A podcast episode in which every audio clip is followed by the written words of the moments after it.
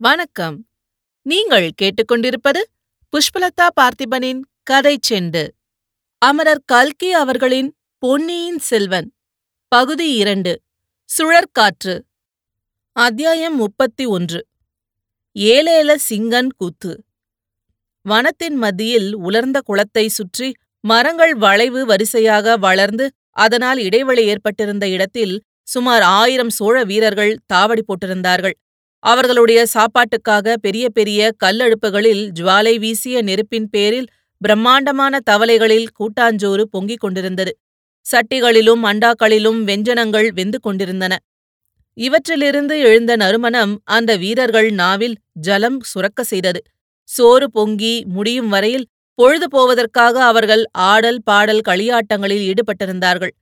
இச்சமயத்தில் அவர்களுடைய உள்ளம் கவர்ந்த அரசிலங்குமாரரும் வந்துவிடவே அவ்வீரர்களின் குதூகலம் அளவு கடந்ததாயிற்று. அந்த எல்லை காவல் படையின் தளபதி மிகவும் சிரமப்பட்டு அவர்களுக்குள்ளே ஒழுங்கை நிலைநாட்டினார். எல்லோரையும் அமைதியுடன் பாதிமதியின் வடிவமான வட்டத்தில் வரிசையாக உட்காரும்படி செய்தார். பெரியதொரு ராட்சத மரத்தை வெட்டித் தள்ளி அதன் அடிப்பகுதியை மட்டும் பூமிக்கு மேலே சிறிது நீட்டிக் கொண்டிருக்கும்படி விட்டிருந்தார்கள். இளவரசர் வந்து அந்த அடிமரத்து சிம்மாசனத்தின் மீது அமர்ந்தார்.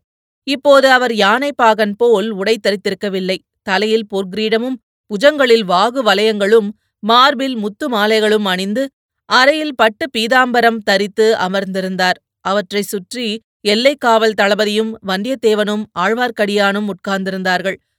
இளவரசரை மகிழ்விப்பதற்காக ஏற்பாடு செய்திருந்த ஏலேல சிங்கன் சரித்திர கூத்து ஆரம்பமாயிற்று. இந்த சமயம் சோழ வீரர்கள் இலங்கையில் பெரும் பகுதியை பிடித்திருந்தது போல் ஆயிரம் ஆண்டுகளுக்கு முன்னால் ஒரு தடவை தமிழ் வீரர்கள் ஈழ நாட்டை கைப்பற்றியிருந்தார்கள். அப்போது அத்தமிழ் வீரர்களின் தலைவனாக விளங்கியவன் ஏலேல சிங்கன். அவனால் துரத்தப்பட்டு இலங்கை அரசன் சில காலம் மலைநாட்டில் போய் ஒளிந்திருந்தான். அவனுடைய புதல்வனின் பெயர் துஷ்டகமனு. இவன் பொல்லாத வீரன். இலங்கையை திரும்பவும் ஏலேல சிங்கனிடமிருந்து கைப்பற்ற வேண்டும் என்று நெடுங்காலம் கனவு கண்டான்.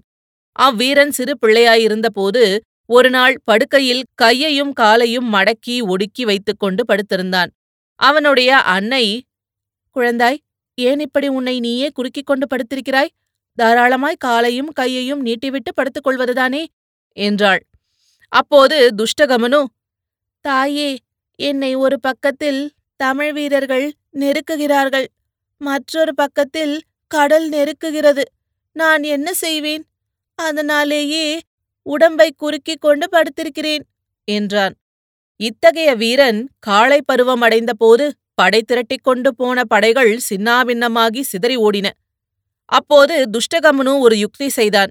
ஏலேலசிங்கன் இருக்கும் இடம் சென்று நேருக்கு நேர் நின்று அரசே தங்களுடைய பெரிய சைன்யத்துக்கு முன்னால் என்னுடைய சிறிய படை சிதறி ஓடிவிட்டது. நான் ஒருவனே மிஞ்சியிருக்கிறேன். தாங்கள் சுத்த வீரர் குலத்தில் பிறந்தவர். ஆதலின் என்னுடன் தனித்து நின்று துவந்த யுத்தம் செய்யும்படி அழைக்கிறேன். நம்மில் வெற்றி அடைபவருக்கு இந்த இலங்கா ராஜ்யம் உரியதாகட்டும். மற்றவருக்கு வீர சொர்க்கம் கிடைக்கட்டும் என்று சொன்னான். துஷ்டகமனுவின் அத்தகைய துணிச்சலையும் வீரத்தையும் ஏலேலசிங்கன் மிக வியந்தான். ஆகையால் அவனுடன் தனித்து நின்று போர் செய்ய ஒப்புக்கொண்டான். இடையில் வந்து குறுக்கிட வேண்டாம் என்று தன் வீரர்களுக்கு கண்டிப்பாக கட்டளையிட்டான். துவந்த யுத்தம் ஆரம்பமாயிற்று.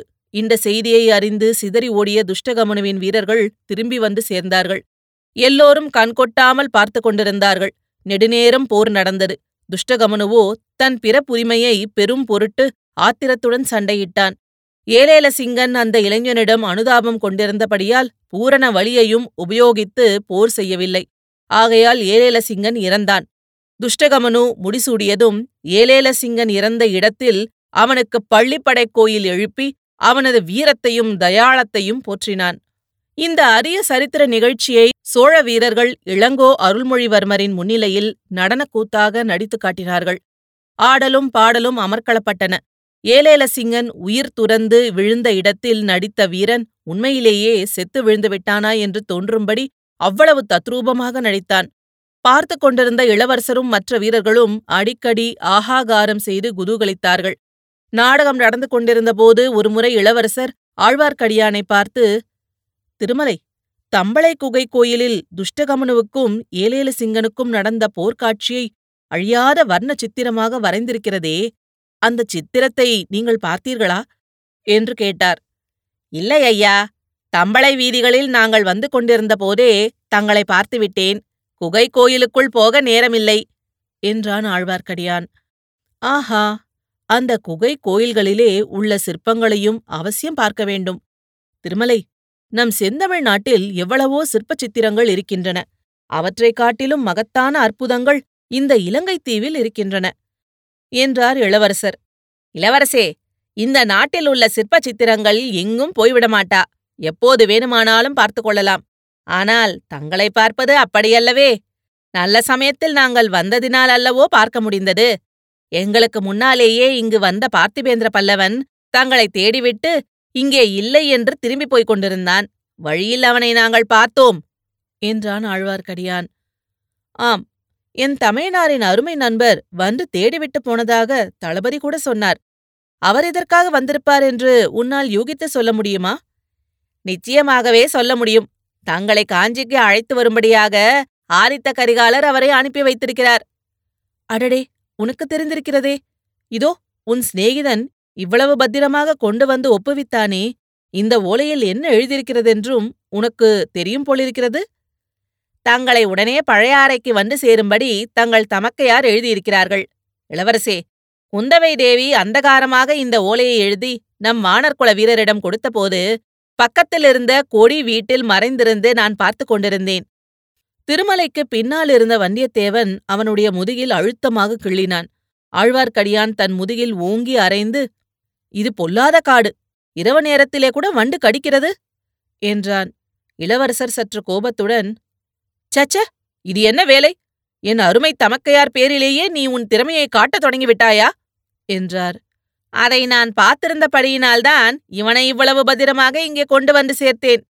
இளவரசே இவனை வழியில் எங்கும் சங்கடத்தில் மாட்டிக்கொள்ளாதபடி காப்பாற்றிக் கொண்டு வருவதற்கு நான் பட்ட பாட்டை புத்த பகவானே அறிவார். அனுராதபுரத்தின் வழியாக வந்திருந்தால் இவன் நிச்சயமாக இங்கு வந்து சேர்ந்திருக்க மாட்டான். வழியில் யாருடனாவது சண்டை பிடித்து செத்திருப்பான். அதனாலே காட்டு வழியாக அழைத்து வந்தேன். அங்கேயும் இவன் ஒரு மதையானையுடன் சண்டை பிடித்து பார்த்தான். என்னுடைய கைத்தடியால் அந்த மதையானையை சம்ஹரித்து இவனை தங்களிடம் பத்திரமாக கொண்டு வந்தேன் என்றான். ஓஹோ! அப்படியானால் இவனை பத்திரமாக கொண்டு வந்து என்னிடம் சேர்ப்பதற்காகவே நீ இலங்கைக்கு வந்தாயா என்ன? இல்லை ஐயா என் பங்குக்கு நானும் தங்களுக்கு ஒரு செய்தி கொண்டு வந்திருக்கிறேன். அது என்ன? சீக்கிரம் சொல்! என்றார் இளவரசர். முதன் மந்திரி அனிருத்தர் தாங்கள் இலங்கையிலேயே இன்னும் சிறிது காலம் இருப்பது உசிதம் என்று சொல்லி அனுப்பியிருக்கிறார். இப்படி மூன்று மூத்தவர்கள் மூன்று விதமாக செய்தி அனுப்பினால் நான் எதை என்று கேட்பது? என்றார் அருள்மொழிவர்மர். இச்சமயத்தில் வந்தியத்தேவன் குறுக்கிட்டு இளவரசே மன்னிக்க வேண்டும். தாங்கள் கேட்க வேண்டியது தங்கள் தமக்கையாரின் வார்த்தையைத்தான் என்றான். ஏன் அவ்விதம் சொல்லுகிறீர்? ஏனெனில் தங்கள் தமக்கையின் வார்த்தைக்கே மதிப்பு கொடுக்க வேண்டும் என்று தங்கள் இருதயம் தங்களுக்கு சொல்கிறது. அப்படி தாங்கள் அவர் வார்த்தையை கேட்காவிட்டாலும் நான் கேட்டே தீர வேண்டும். தங்களை எப்படியும் அழைத்துக் கொண்டு வரும்படியாக இளைய பிராட்டி எனக்கு பணித்திருக்கிறார் என்றான் வந்தியத்தேவன். இளவரசர் வந்தியத்தேவனை ஏற இறங்க பார்த்துவிட்டு இத்தகைய இரு வீரத்தோழன் கிடைக்க வேண்டுமே என்று எத்தனையோ நாளாக நான் தவம் செய்து கொண்டிருந்தேன் என்றார். அத்தியாயம் முப்பத்தி இரண்டு கிள்ளி வளவன் யானை. கூத்து முடிவதற்கும் சமையலாவதற்கும் சரியாயிருந்தது. கட்டுக்கட்டாக தாமரை இலைகளை கொண்டு வந்து அவ்வீரர்களின் முன்னால் போட்டார்கள். பிறகு பொங்கலும் கரியமுதும் கொண்டு வந்து பரிமாறினார்கள். வீரர்கள் சாப்பிடத் தொடங்கிய பிறகு இளவரசர் அவர்களிடையே பந்தி விசாரணை செய்து கொண்டு வலம் வந்தார். அங்கங்கே நின்று அவ்வீரர்களின் உடல் நலத்தைப் பற்றி விசாரித்தார். அப்படி விசாரிக்கப்பட்டவர்கள் ஆனந்த கடலில் ஆழ்ந்தார்கள். பக்கத்தில் இருந்தவர்கள் அவர்களுடைய அதிர்ஷ்டத்தை பாராட்டினார்கள். ஏற்கனவே சோழ நாட்டு வீரர்களுக்கெல்லாம் இளங்கோவின் பேரில் மிக்க அபிமானம் இருந்தது. சமீபத்தில் அந்த அபிமானம் பன்மடங்கு பெருகியிருந்தது. தாய்நாட்டிலிருந்து தங்களுக்கு வேண்டிய உணவுப் பொருள்களை தருவிப்பதற்கு இளவரசர் பெரும் பிரயத்தனம் செய்ததை அவர்கள் அறிந்திருந்தார்கள். அத்துடன் சாதாரண போர் வீரர்களுடனே இளவரசர் சமநிலையில் கலந்து பழகி சேமம் விசாரித்து அவர்களுக்கு உற்சாகத்தை அளித்து வந்தார். இந்த குணாதிசயம் இளவரசரை அவ்வீரர்கள் தங்கள் கண்ணுக்கு கண்ணாக கருதுமாறு செய்திருந்தது. ஆகையால் வீரர்கள் அங்கங்கே இளவரசரை நிறுத்த முயன்றார்கள். துணிச்சலை வருவித்துக் கொண்டு அவரை ஏதேனும் கேள்வி கேட்பார்கள். முக்கியமாக அவர்களில் பலரும் கேட்ட கேள்வி புலத்திய நகரத்தின் மீது படையெடுப்பு எப்போது என்பதுதான். இந்த கேள்விக்கு விடையாக இளவரசர் புலத்திய நகரத்தின் மீது படையெடுத்து என்ன பயன்? மகிந்தன் ரோஹணத்துக்கல்லவா போயிருக்கிறான்? என்று சிலருக்கு சொன்னார். கொஞ்சம் பொறுத்திருங்கள் மழைக்காலம் போகட்டும் என்று வேறு சிலரிடம் சொன்னார். யுத்தமின்றி சோம்பியிருப்பதில் சில வீரர்கள் தங்கள் அதிருப்தியை வெளியிட்டுக் கொண்டார்கள். வேறு சிலர் தாங்கள் மாதம் ஒரு முறையாவது இவ்விதம் வந்து எங்களை பார்த்துவிட்டு போனால் பொறுமையாய் இருக்கிறோம் என்றார்கள். பண்டி விசாரணை முடிந்ததும் இளவரசர் சற்று ஒதுக்குப்புறமாக அவருக்கென அமைந்திருந்த படை வீட்டுக்கு சென்றார். வந்தியத்தேவனையும் ஆழ்வார்க்கடியானையும் அவர் தம்முடன் அழைத்துக் கொண்டு போனார். இந்த வீரர்களின் உற்சாகத்தை பார்த்தீர்களல்லவா? தஞ்சையிலிருந்து மட்டும் தகுந்த ஒத்துழைப்பு கிடைத்திருந்தால் இதற்குள் இந்த இலங்கை தீவு முழுவதும் நம் வசமாயிருக்கும். அருமையான சந்தர்ப்பம் வீணாகி போய்விட்டது. இங்கே மழை காலத்தில் யுத்தம் நடத்த முடியாது. இன்னும் மூன்று நாலு மாதம் நம் வீரர்கள் சும்மா இருக்க வேண்டியதுதான் என்று சொன்னார். இதை கேட்ட திருமலை இளவரசே தாங்கள் இதை பற்றி கவலைப்படுவது வியப்பாயிருக்கிறது அங்கேயோ சோழ சாம்ராஜ்யத்துக்கே பேரபாயம் நேர்ந்திருக்கிறது. விஜயாலய சோழர் ஸ்தாபித்த ராஜ்யம் பராந்தகராலும் சுந்தர சோழராலும் பல்கி பெருகிய மகாராஜ்யம் உள் அபாயங்களினால் சின்னாபின்னமாகிவிடும் போல் இருக்கிறது என்றான். ஆமாம் நீங்கள் இருவரும் முக்கியமான செய்தி கொண்டு வந்திருக்கிறீர்கள். நான் என்னுடைய அற்ப கவலையை வெளியிட்டுக் கொண்டிருக்கிறேன். நல்லது. இப்போது நீங்கள் சொல்ல வேண்டியதையெல்லாம் விவரமாக சொல்லுங்கள். முதலில் இவர் ஆரம்பிக்கட்டும். என்று இளவரசர் வந்தியத்தேவனை சுட்டிக்காட்டினார். வந்தியத்தேவன் உடனே தன் கதையை தொடங்கினான். காஞ்சியிலிருந்து தான் புறப்பட்டது முதல் கண்டவை கேட்டவை எல்லாவற்றையும் கூறினான். பற்பல அபாயங்களிலிருந்து தப்புவதற்கு தான் புரிந்த சாகச செயல்களை குறித்து அதிகமாக விஸ்தரிக்க விரும்பாதவன் போல் காட்டிக்கொண்டு அதே சமயத்தில் தன் பிரதாபங்களை வெளியிட்டான். கடைசியில் ஐயா தங்கள் அருமை தந்தையாரை சிறையில் வைத்திருப்பது போல் வைத்திருக்கிறார்கள். நெருங்கிய பந்துக்களும் பெருந்தர அதிகாரிகளும் சிற்றரசர்களும் சேர்ந்து பயங்கரமான சரி செய்கிறார்கள். இதனாலெல்லாம் தங்கள் சகோதரி இளைய பிராட்டி பெருங்கவலையில் ஆழ்ந்திருக்கிறார். ஆகையால் தாங்கள் உடனே புறப்பட்டு என்னுடன் பழையாறைக்கு வர வேண்டும். ஒரு கணமும் தாமதிக்கக்கூடாது என்று முடித்தான். பிறகு ஆழ்வார்க்கடியான் தனது வரலாற்றை கூறினான். வந்தியத்தேவன் கூறியவற்றையெல்லாம் அவனும் ஆமோதித்தான். அத்துடன் திருப்புரம்பியம் பள்ளிப்படை அருகில் நள்ளிரவில் நடந்த கொலைகாரர்களின் சதியை பற்றியும் கூறினான். சோழ நாட்டு நிலைமை இவ்வளவு அபாயகரமாயிருப்பதால் தற்சமயம் இளவரசர் அங்கு வராமல் இருப்பதே நல்லது என்று முதன் மந்திரி சொல்லி அனுப்பிய செய்தியை மறுபடியும் வற்புறுத்தி கூறினான். தாங்கள் சோழ நாட்டுக்கு தற்சமயம் வராமல் இருப்பது மட்டுமல்ல இங்கேயும் படையெடுப்பை மேலும் விஸ்தரித்துக் கொண்டு போக வேண்டாம் என்று முதன் மந்திரி கேட்டுக்கொள்கிறார். படைகளையெல்லாம் திரட்டி வட இலங்கையில் சேர்த்து வைக்க வேண்டும் என்றும் கேட்டுக்கொள்கிறார். சரிகாரர்கள் சீக்கிரத்தில் வெளிப்பட்டு வந்து தங்கள் உண்மை சொரூபத்தை காட்டுவார்கள். அச்சமயம் இப்போது இலங்கையில் உள்ள படை மிக்க உபயோகமாயிருக்கும் என்று முதன் மந்திரி அபிப்பிராயப்படுகிறார். பாண்டிய நாட்டில் தற்சமயம் உள்ள கைகோளர் படை வன்னியர் படை வேளாளர் படை மூன்றும் இளவரசருக்காக உடல் பொருள் ஆவியை அர்ப்பணம் செய்ய காத்திருக்கின்றன. இதையும் தங்களுக்கு தெரிவிக்கும்படி முதன் மந்திரி எனக்கு கட்டளையிட்டார். என்றான் ஆழ்வார்க்கடியான். திருமலை உன் குருநாதர் என்ன நினைத்துக் கொண்டிருக்கிறார்? பாடலிபுரத்து சாணக்கியரைப் போல் இவர் அன்பில் சாணக்கியர் என்று தன்னை எண்ணிக்கொண்டிருக்கிறாரா என் உற்றார் உறவினரோடு நான் சண்டை போட வேண்டும் என்கிறாரா? என்று இளவரசர் ஆத்திரமாய் கேட்டார். இல்லை ஐயா அனிருத்தர் அவ்விதம் சொல்லவில்லை. ஆனால் சக்கரவர்த்திக்கு விரோதமாக சதி செய்கிறவர்களை சாம்ராஜ்யத்துக்கு துரோகம் செய்ய முயற்சி தொடங்கியிருப்பவர்களை சமயம் பார்த்து தண்டிக்க வேண்டும் என்கிறார். அதற்கு உதவி புரிவது தங்கள் கடமையல்லவா? என்றான் திருமலை. அதற்கு நான் எப்படி அதிகாரியாவேன்? சதி நடப்பது உண்மையானால் அதற்கு தக்க நடவடிக்கை எடுக்க வேண்டியது சக்கரவர்த்தி அல்லவா? என் தந்தையின் கட்டளையின்றி நான் எப்படி இந்த காரியத்தில் பிரவேசிக்க முடியும்? என்றார் இளவரசர். வந்தியத்தேவன் இப்போது குறுக்கிட்டு இளவரசே தங்கள் தந்தை இப்போது சுவாதீனமாயில்லை பழுவேட்டரையர்கள் அவரை சிறை வைத்திருப்பது போல் வைத்திருக்கிறார்கள். யாரும் நெருங்க முடியாதபடி அரண்மனைக்குள்ளே வைத்திருக்கிறார்கள். தங்கள் தமையனாரோ தஞ்சைக்கு வருவதில்லை என்று விரதம் வைத்துக் கொண்டிருக்கிறார். இந்த நிலைமையில் சாம்ராஜ்யத்தை காப்பது தங்கள் பொறுப்பல்லவா? உடனே பழையாறைக்கு வரவேண்டியது தங்கள் கடமையல்லவா? என்றான். இளவரசர் பழைய அறைக்கு வர வேண்டிய அவசியம் என்ன? அதுதான் எனக்கு தெரியவில்லை என்றான் ஆழ்வார்க்கடியான். இளவரசர் சற்று சிந்தனையில் ஆழ்ந்திருந்து விட்டு மண்ணாசை மிக பொல்லாதது. ராஜ்யத்தின் பேரில் உள்ள ஆசையினால் இவ்வுலகில் என்னென்ன பயங்கரமான பாவங்கள் நடந்திருக்கின்றன? இன்று சிம்மகிரி கோட்டைக்கு போயிருந்தேன் அல்லவா? அந்த கோட்டையின் வரலாறு உங்களுக்கு தெரியுமா? என்றார். நான் கேட்டதில்லை என்றான் வந்தியத்தேவன். சொல்கிறேன் கேளுங்கள். சுமார் ஐநூறு வருஷங்களுக்கு முன்பு இந்த இலங்கைத் தீவை தாதுசேனன் என்ற அரசன் ஆண்டு வந்தான். அவனுக்கு இரண்டு புதல்வர்கள் இருந்தார்கள். ஒருவன் பெயர் காசியபன் இன்னொருவன் மகல்லன். தாதுசேனனின் சேனாதிபதியும் காசியபனும் சேர்ந்து சதி ஆலோசனை செய்தார்கள். காசியபன் தன் சொந்த தந்தையை சிறையில் அடைத்துவிட்டு சிங்காதனம் ஏறினான். மகல்லன் கடல் கடந்து தமிழ்நாட்டுக்கு ஓடிப்போனான். சில நாளைக்குப் பிறகு தாருசேனனின் சிறையை சுற்றி சுவர் எழுப்பி அடைத்து அவனை கொன்றுவிட்டார்கள். இந்த கொடூர பாவத்தை செய்த காசியபனுக்கு தன் சகோதரன் மகல்லன் திரும்பி வந்து பழிக்கு பழி வாங்குவான் என்ற பீதி உண்டாகிவிட்டது. அதற்காக இந்த சிம்மகிரி குன்றுக்கு வந்தான். செங்குத்தான குன்றாகையால் பகைவர்கள் அதன் பேரில் ஏறி கோட்டையை பிடிப்பது இயலாத காரியம் என்று நினைத்தான். இம்மாதிரி பதினெட்டு வருஷம் ஒளிந்து வாழ்ந்திருந்தான். கடைசியில் ஒரு நாள் மகல்லன் தன் உதவிக்கு பாண்டியராஜாவின் சைன்யத்தையும் அழைத்துக் கொண்டு வந்து சேர்ந்தான். சிம்மகிரி கோட்டையை அணுகினான். அச்சமயத்தில் காசியபனின் புத்தி பேதலித்துவிட்டது. அத்தனை வருஷம் கோட்டையில் ஒளிந்திருந்தவன் அசட்டு தைரியத்துடன் வெளிவந்து போராடி இறந்தான். அப்பேற்பட்ட பாதகன் தந்தையை கொன்ற பாவி கட்டிய கோட்டையில் சில அற்புதமான வர்ண சித்திரங்கள் இருக்கின்றன. இன்று சீன யாத்ரீகர்களுடன் போயிருந்தபோது பார்த்தேன். அடடா! அந்த சித்திரங்களின் அழகை என்னவென்று சொல்வது? பல நூறு வருஷங்களுக்கு முன்பு எழுதியவை. ஆனால் இன்றைக்கும் சிறிதும் வர்ணம் மங்காமல் புத்தம் புதிய சித்திரங்கள் போல் இருக்கின்றன. ஐயா நான் ஒரு கேள்வி கேட்கலாமா? என்றான் ஆழ்வார்க்கடியான். தயக்கம் ஏன்? தாராளமாய் கேட்கலாம். சிம்மகிரி கோட்டை இன்னும் பகைவர் படைகளின் வசத்திலேதானே இருக்கிறது?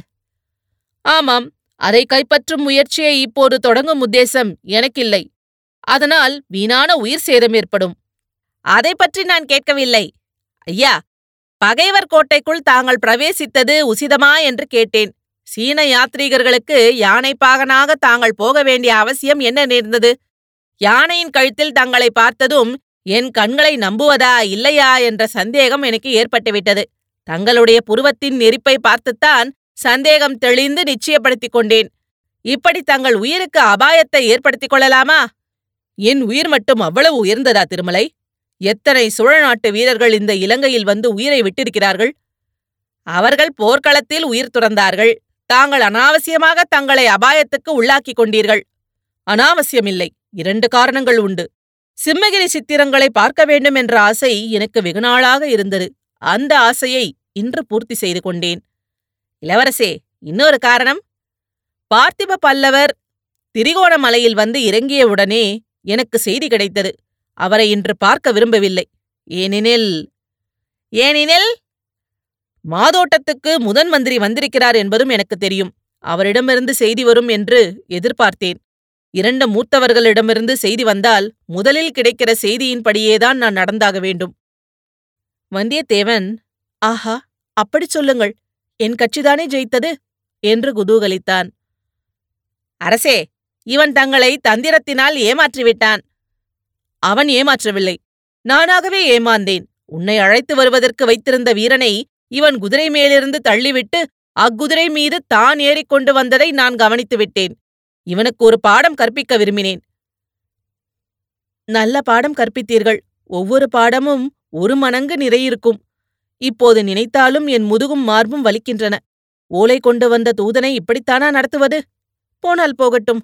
தாங்கள் மட்டும் என்னுடன் பழையாறைக்கு வருவதாயிருந்தால் எனக்கு ஒரு பழைய பாடல் ஞாபகம் வருகிறது. திருமலை என் முன்னோர்களில் பெருங்கொள்ளி வளவன் என்று ஒரு மன்னர் இருந்தார். அவரிடம் ஒரு அதிசயமான யானை இருந்தது. அதன் ஒரு கால் காஞ்சியில் இருக்கும். இன்னொரு காலினால் தஞ்சையை மிதிக்கும். மற்றொரு கால் இந்த ஈழ நாட்டை மிதிக்கும். நாலாவது கால் உறையூரில் ஊன்றி நிலைத்திருக்கும். கச்சி ஒரு கால் மிதியா ஒரு காலால் தத்து நீர் தன் தஞ்சை தான் மிதியாய். பிற்றையும் ஈழம் ஒரு கால் மிதியா வருமேனம் கோழியர் கோக்கிள்ளி களிறு என்று அற்புதமான கற்பனையுடன் ஒரு புலவர் பாடியிருக்கிறார். இந்த இலங்கையில் மந்தை மந்தையாக ஆயிரம் ஆயிரம் யானைகள் இருக்கின்றன. இருந்து என்ன பயன்? புலவருடைய கற்பனை யானையைப் போல் ஒரு யானை இருந்தால் நானும் ஒரே சமயத்தில் காஞ்சியிலும் பழையாறையிலும் மதுரையிலும் இலங்கையிலும் இருக்கலாமல்லவா புலவரின் யானையைப் பற்றி கேட்டதும் வந்தியத்தேவனும் ஆழ்வார்க்கடியானும் விழுந்து விழுந்து சிரித்தார்கள். அப்படிப்பட்ட யானைதான் இல்லையே தாங்கள் என்ன செய்யப் போகிறீர்கள்? என்று திருமலை கேட்டான். சந்தேகம் என்ன? பழையாறைக்கு வருவதென்றுதான் முடிவாகிவிட்டதே என்றான் வந்தியத்தேவன். உங்கள் சண்டையை கொஞ்சம் நிறுத்தி வையுங்கள். நாளை அனுராதபுரம் போவோம். அங்கே பார்த்திவ பல்லவரை நான் எப்படியும் சந்தித்தாக வேண்டும். அவர் சொல்வதையும் கேட்டுவிட்டுத்தான் முடிவு செய்ய வேண்டும். என்றார் இளவரசர். அத்தியாயம் முப்பத்தி மூன்று சிலை சொன்ன செய்தி. மறுநாள் காலையில் சூரியன் உதயமாவதற்குள் அருள்மொழிவர்மர் ஆழ்வார்க்கடியான் வந்தியத்தேவன் ஆகிய மூவரும் அனுராதபுரத்துக்கு புறப்பட்டார்கள். சிறிது தூரம் காட்டுப்பாதையில் வந்த பிறகு ராஜபாட்டையை அடைந்தார்கள். வேறு வீரர்கள் யாரையும் இளவரசர் தம்முடன் மெய்காவலுக்கு அழைத்து வராதது வந்தியத்தேவனுக்கு வியப்பை அளித்தது. ஆனால் அன்றைய பிரயாணத்தில் அவனுக்கிருந்த உற்சாகத்தைப் போல் அதற்கு முன் என்றும் இருந்ததில்லை. காலை நேரத்தில் இருபுறமும் மரங்களடர்ந்த அந்த ராஜபாட்டையில் பிரயாணம் செய்வதே ஓர் ஆனந்த அனுபவம். பழையாறை அரசிலங்குமரி தன்னிடம் ஒப்புவித்திருந்த வேலையை செய்து முடித்துவிட்டோம் என்ற பெருமித உணர்ச்சி அவன் உள்ளத்தில் பொங்கிக் கொண்டிருந்தது. அது மட்டுமா? பல வருஷங்களாக அவன் இதயத்தில் பொங்கிக் கொண்டிருந்த ஆசையும் நிறைவேறிவிட்டது. சோழவள நாட்டின் செல்லப்பிள்ளையை பார்த்தாகிவிட்டது. நாடு நகரமெல்லாம் மக்கள் எந்த வீர இளைஞரின் வீர பிரதாபங்களையும் குணாதிசயங்களையும் பாடி புகழ்ந்து கொண்டிருந்தார்களோ அந்த அரசலங்குமாரரை சந்தித்தாகிவிட்டது. அந்த சந்திப்புதான் எவ்வளவு அரிசியமான சந்திப்பு! அருள்மொழிவர்மர் ஒரு விசித்திரமான மனிதர் என்று தான் கேள்விப்பட்டிருந்தது உண்மைதான். திடீரென்று குதிரையை திருப்பி தன்னை தாக்கி திக்குமுக்காட செய்துவிட்டாரே! அவர் சேனைக்கு தலைமை வகித்து செல்லும் இடங்களிலெல்லாம் வெற்றிமேல் வெற்றியாக இருந்து வருவதன் ரகசியமும் இதுதான் போலும். பகைவர்கள் எதிர்பாராத சமயத்தில் எதிர்பாராத இடத்தில் தாக்குவதே இவருடைய போர் முறை போலும். ஆனால் இவரது இடைவிடா வெற்றியின் ரகசியம் இது மட்டும்தானா? சேனா வீரர்களுடன் எவ்வளவு பவ்யமாக இவர் பழகுகிறார்? எப்படி அவர்களை தன் அன்புக்கு வசப்படுத்தி வைத்திருக்கிறார்? போர் வீரர்களை மட்டும்தானா? தாம் வெற்றி கொண்ட நாட்டின் மக்களையும் எப்படி வசீகரப்படுத்தி வைத்திருக்கிறார்? சமீபத்தில் மாபெரும் போர் நடந்த நாடு என்று இதை சொல்ல முடியுமா? சாலைகளில் மக்கள் எவ்வளவு உல்லாசமாக நடந்து கொண்டிருக்கிறார்கள்? இரு பக்கங்களிலும் உள்ள கிராமங்களில் ஜனங்கள் எப்படி நிர்பயமாகவும் கவலையின்றியும் தத்தம் காரியங்களை கவனித்துக் கொண்டிருக்கிறார்கள்? மக்களின் முகங்களில் பீதியின் அறிகுறியோ துயரத்தின் சின்னமோ சிறிதும் காணப்படவில்லையே? கலகலவென்று பெண்களும் குழந்தைகளும் சிரிக்கும் சத்தம் கூட அடிக்கடி காதில் விழுகிறதே? இது என்ன விந்தை? இவர் எத்தகைய விந்தையான மனிதர்?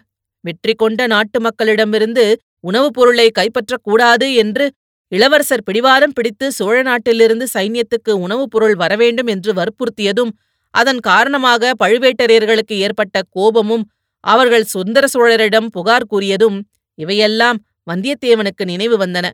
அன்றியும் ஆதித்த கரிகாலர் கையாளும் கொடூரமான போர் முறையையும் அருள்மொழிவர்மரின் தயாளம் பொருந்திய தர்ம யுத்த முறையையும் அவன் தன் மனதுக்குள்ளே ஒப்பிட்டு பார்த்து கொண்டான்.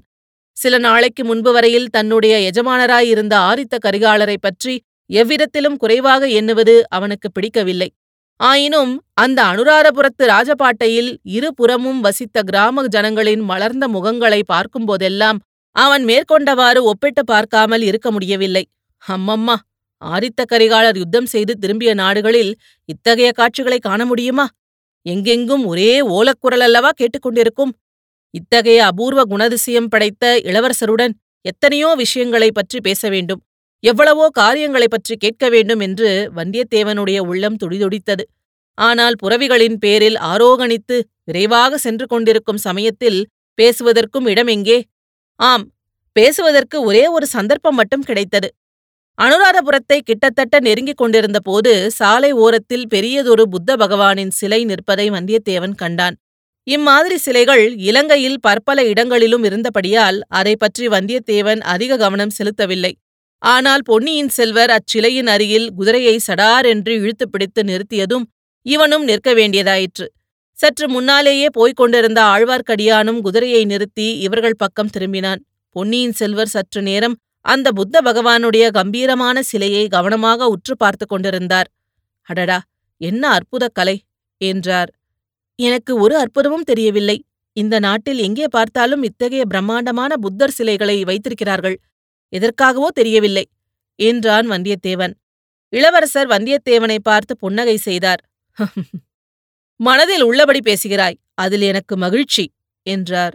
இளவரசே வல்லவரையர் இன்றைக்குத்தான் உண்மை பேசுவதென்கிற வழக்கத்தை கைக்கொண்டிருக்கிறார் என்றான் திருமலை.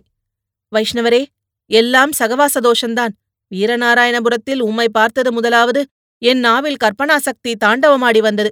இளவரசரை பார்த்ததிலிருந்து உண்மை பேசும் வழக்கம் வந்து விட்டது என்றான் வந்தியத்தேவன்.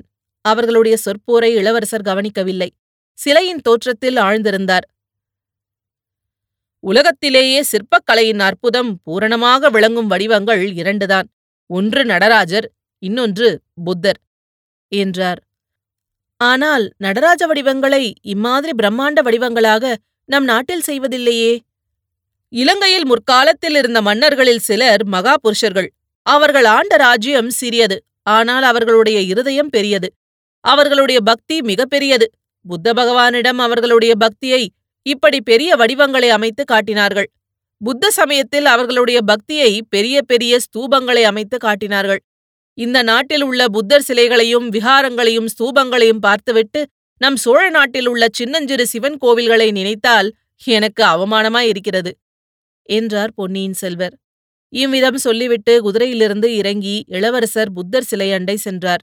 சிலையின் பத்ம பாதங்களை அந்த பாதங்களை அலங்கரித்த தாமரை முட்டுக்களையும் சிறிது நேரம் கவனமாக பார்த்தார். பின்னர் புத்தர் சிலையின் பாதங்களை தொட்டு கும்பிட்டுவிட்டு திரும்பி வந்து பழையபடி குதிரையின் மீது ஏறினார். குதிரைகள் சற்று மெதுவாகவே சென்றன. ஏதேது? இளவரசர் புத்த மரத்தில் சேர்ந்து விடுவார் போலிருக்கிறதே? என்று வந்தியத்தேவன் திருமலையிடம் சொன்னது இளவரசர் காதில் விழுந்தது. அவர்கள் இருவரையும் பொன்னியின் செல்வர் பார்த்து புத்த பகவானிடம் என்னுடைய பக்தி காரணார்த்தமானது. அந்த புத்தர் சிலையின் பத்ம பாதங்கள் எனக்கு ஒரு முக்கியமான செய்தியை அறிவித்தன என்றார். ஆஹா எங்கள் காதில் ஒன்றும் விழவில்லையே. மௌன பாஷையில் அச்செய்தி எனக்கு கிடைத்தது. அது என்ன செய்தி? எங்களுக்கு தெரியலாமா? இன்றிரவு பன்னிரண்டு நாழிகைக்கு அனுராதபுரத்தில் சிம்மதாரை தடாகத்துக்கு அருகில் நான் வரவேண்டும் என்று பகவானுடைய பாதமலர்கள் எனக்கு அறிவித்தன. என்றார் பொன்னியின் செல்வர். அத்தியாயம் முப்பத்தி நான்கு அனுராதபுரம். சூரியன் அஸ்தமனமாகும் சமயத்தில் அவர்கள் அனுராதபுரத்தை அணுகினார்கள். இலங்கைத் தீவின் தொன்மை மிக்க அத்தலைநகரத்தை சற்று தூரத்திலிருந்து பார்த்தபோதே வந்தியத்தேவன் அரிசிய கடலில் மூழ்கி பேசும் சக்தியை இழந்தான். அனுராதபுரத்தைப் பற்றி அவன் பலர் சொல்ல கேள்விப்பட்டதுண்டு. அந்நகரைப் பற்றி அவர்கள் செய்த வர்ணனைகளிலிருந்து அதன் தோற்றம் இப்படி இருக்கும் என்று அவன் கற்பனை செய்து பார்த்ததும் உண்டு. ஆனால் அவனுடைய கற்பனைகளையெல்லாம் அந்த மாநகரம் விஞ்சியதாயிருந்தது அம்மம்மா இதன் மதில் சுவர்தான் எத்தனை பெரியது? எப்படி இரு புறமும் நீண்டு கொண்டே செல்கிறது? எந்த இடத்திலே அச்சுவர் வளைந்து திரும்புகிறது என்று தெரிந்து கொள்ளவும் முடியவில்லையே? மதில் சுவருக்கு உள்ளே எத்தனை எத்தனை கோபுரங்களும் ஸ்தூபங்களும் மண்டப சிகரங்களும் தலை தூக்கி கம்பீரமாக நிற்கின்றன? ஒன்றுக்கொன்று அவை எவ்வளவு தூரத்தில் நிற்கின்றன? இவ்வளவும் ஒரே நகரத்துக்குள்ளே ஒரே மதில் சுவருக்குள்ளே அடங்கியிருக்க முடியுமா? காஞ்சி பழையாறை தஞ்சை முதலிய நகரங்களெல்லாம் இந்த மாநகரத்தின் முன்னே எம்மாத்திரம்? அசோக சக்கரவர்த்தியின் காலத்தில் பாடலிபுத்திரமும் விக்ரமாதித்தனின் ஆட்சியில் உஜ்ஜயினி நகரமும் கரிகால்வளவன் காலத்தில் காவேரிப்பட்டினமும் ஒரு கால் இந்த நகரத்தைப் போல் இருந்திருக்கலாம். தற்காலத்தில் உள்ள வேறு எந்த பட்டினத்தையும் இதற்கு இணை சொல்ல முடியாது. மதில் சுவரும் அதன் பிரதான வாசலும் நெருங்க நெருங்க நகரை நோக்கி செல்வோரின் கூட்டம் அதிகமாகி வந்தது. தமிழர்களும் சிங்களவர்களும் பிக்ஷுக்களும் இல்லறத்தாரும் ஆண்களும் பெண்களும் சிறுவர் சிறுமிகளும் பெருங்கூட்டமாக சென்றார்கள். எல்லாரும் தேர் திருவிழாவுக்கு செல்கிறவர்களைப் போல் குதூகலமாக சென்றார்கள். அவர்களில் ஒரு சிலர் நமது பிரயாணிகள் மூவரையும் கவனிக்கவும் சுட்டிக்காட்டவும் தொடங்கினார்கள். இதைக் கண்டதும் பொன்னியின் செல்வர் மற்ற இருவருக்கும் சமிஞ்ஞை செய்துவிட்டு ராஜபாட்டையிலிருந்து விலகி குறுக்கு வழியில் சென்றார்.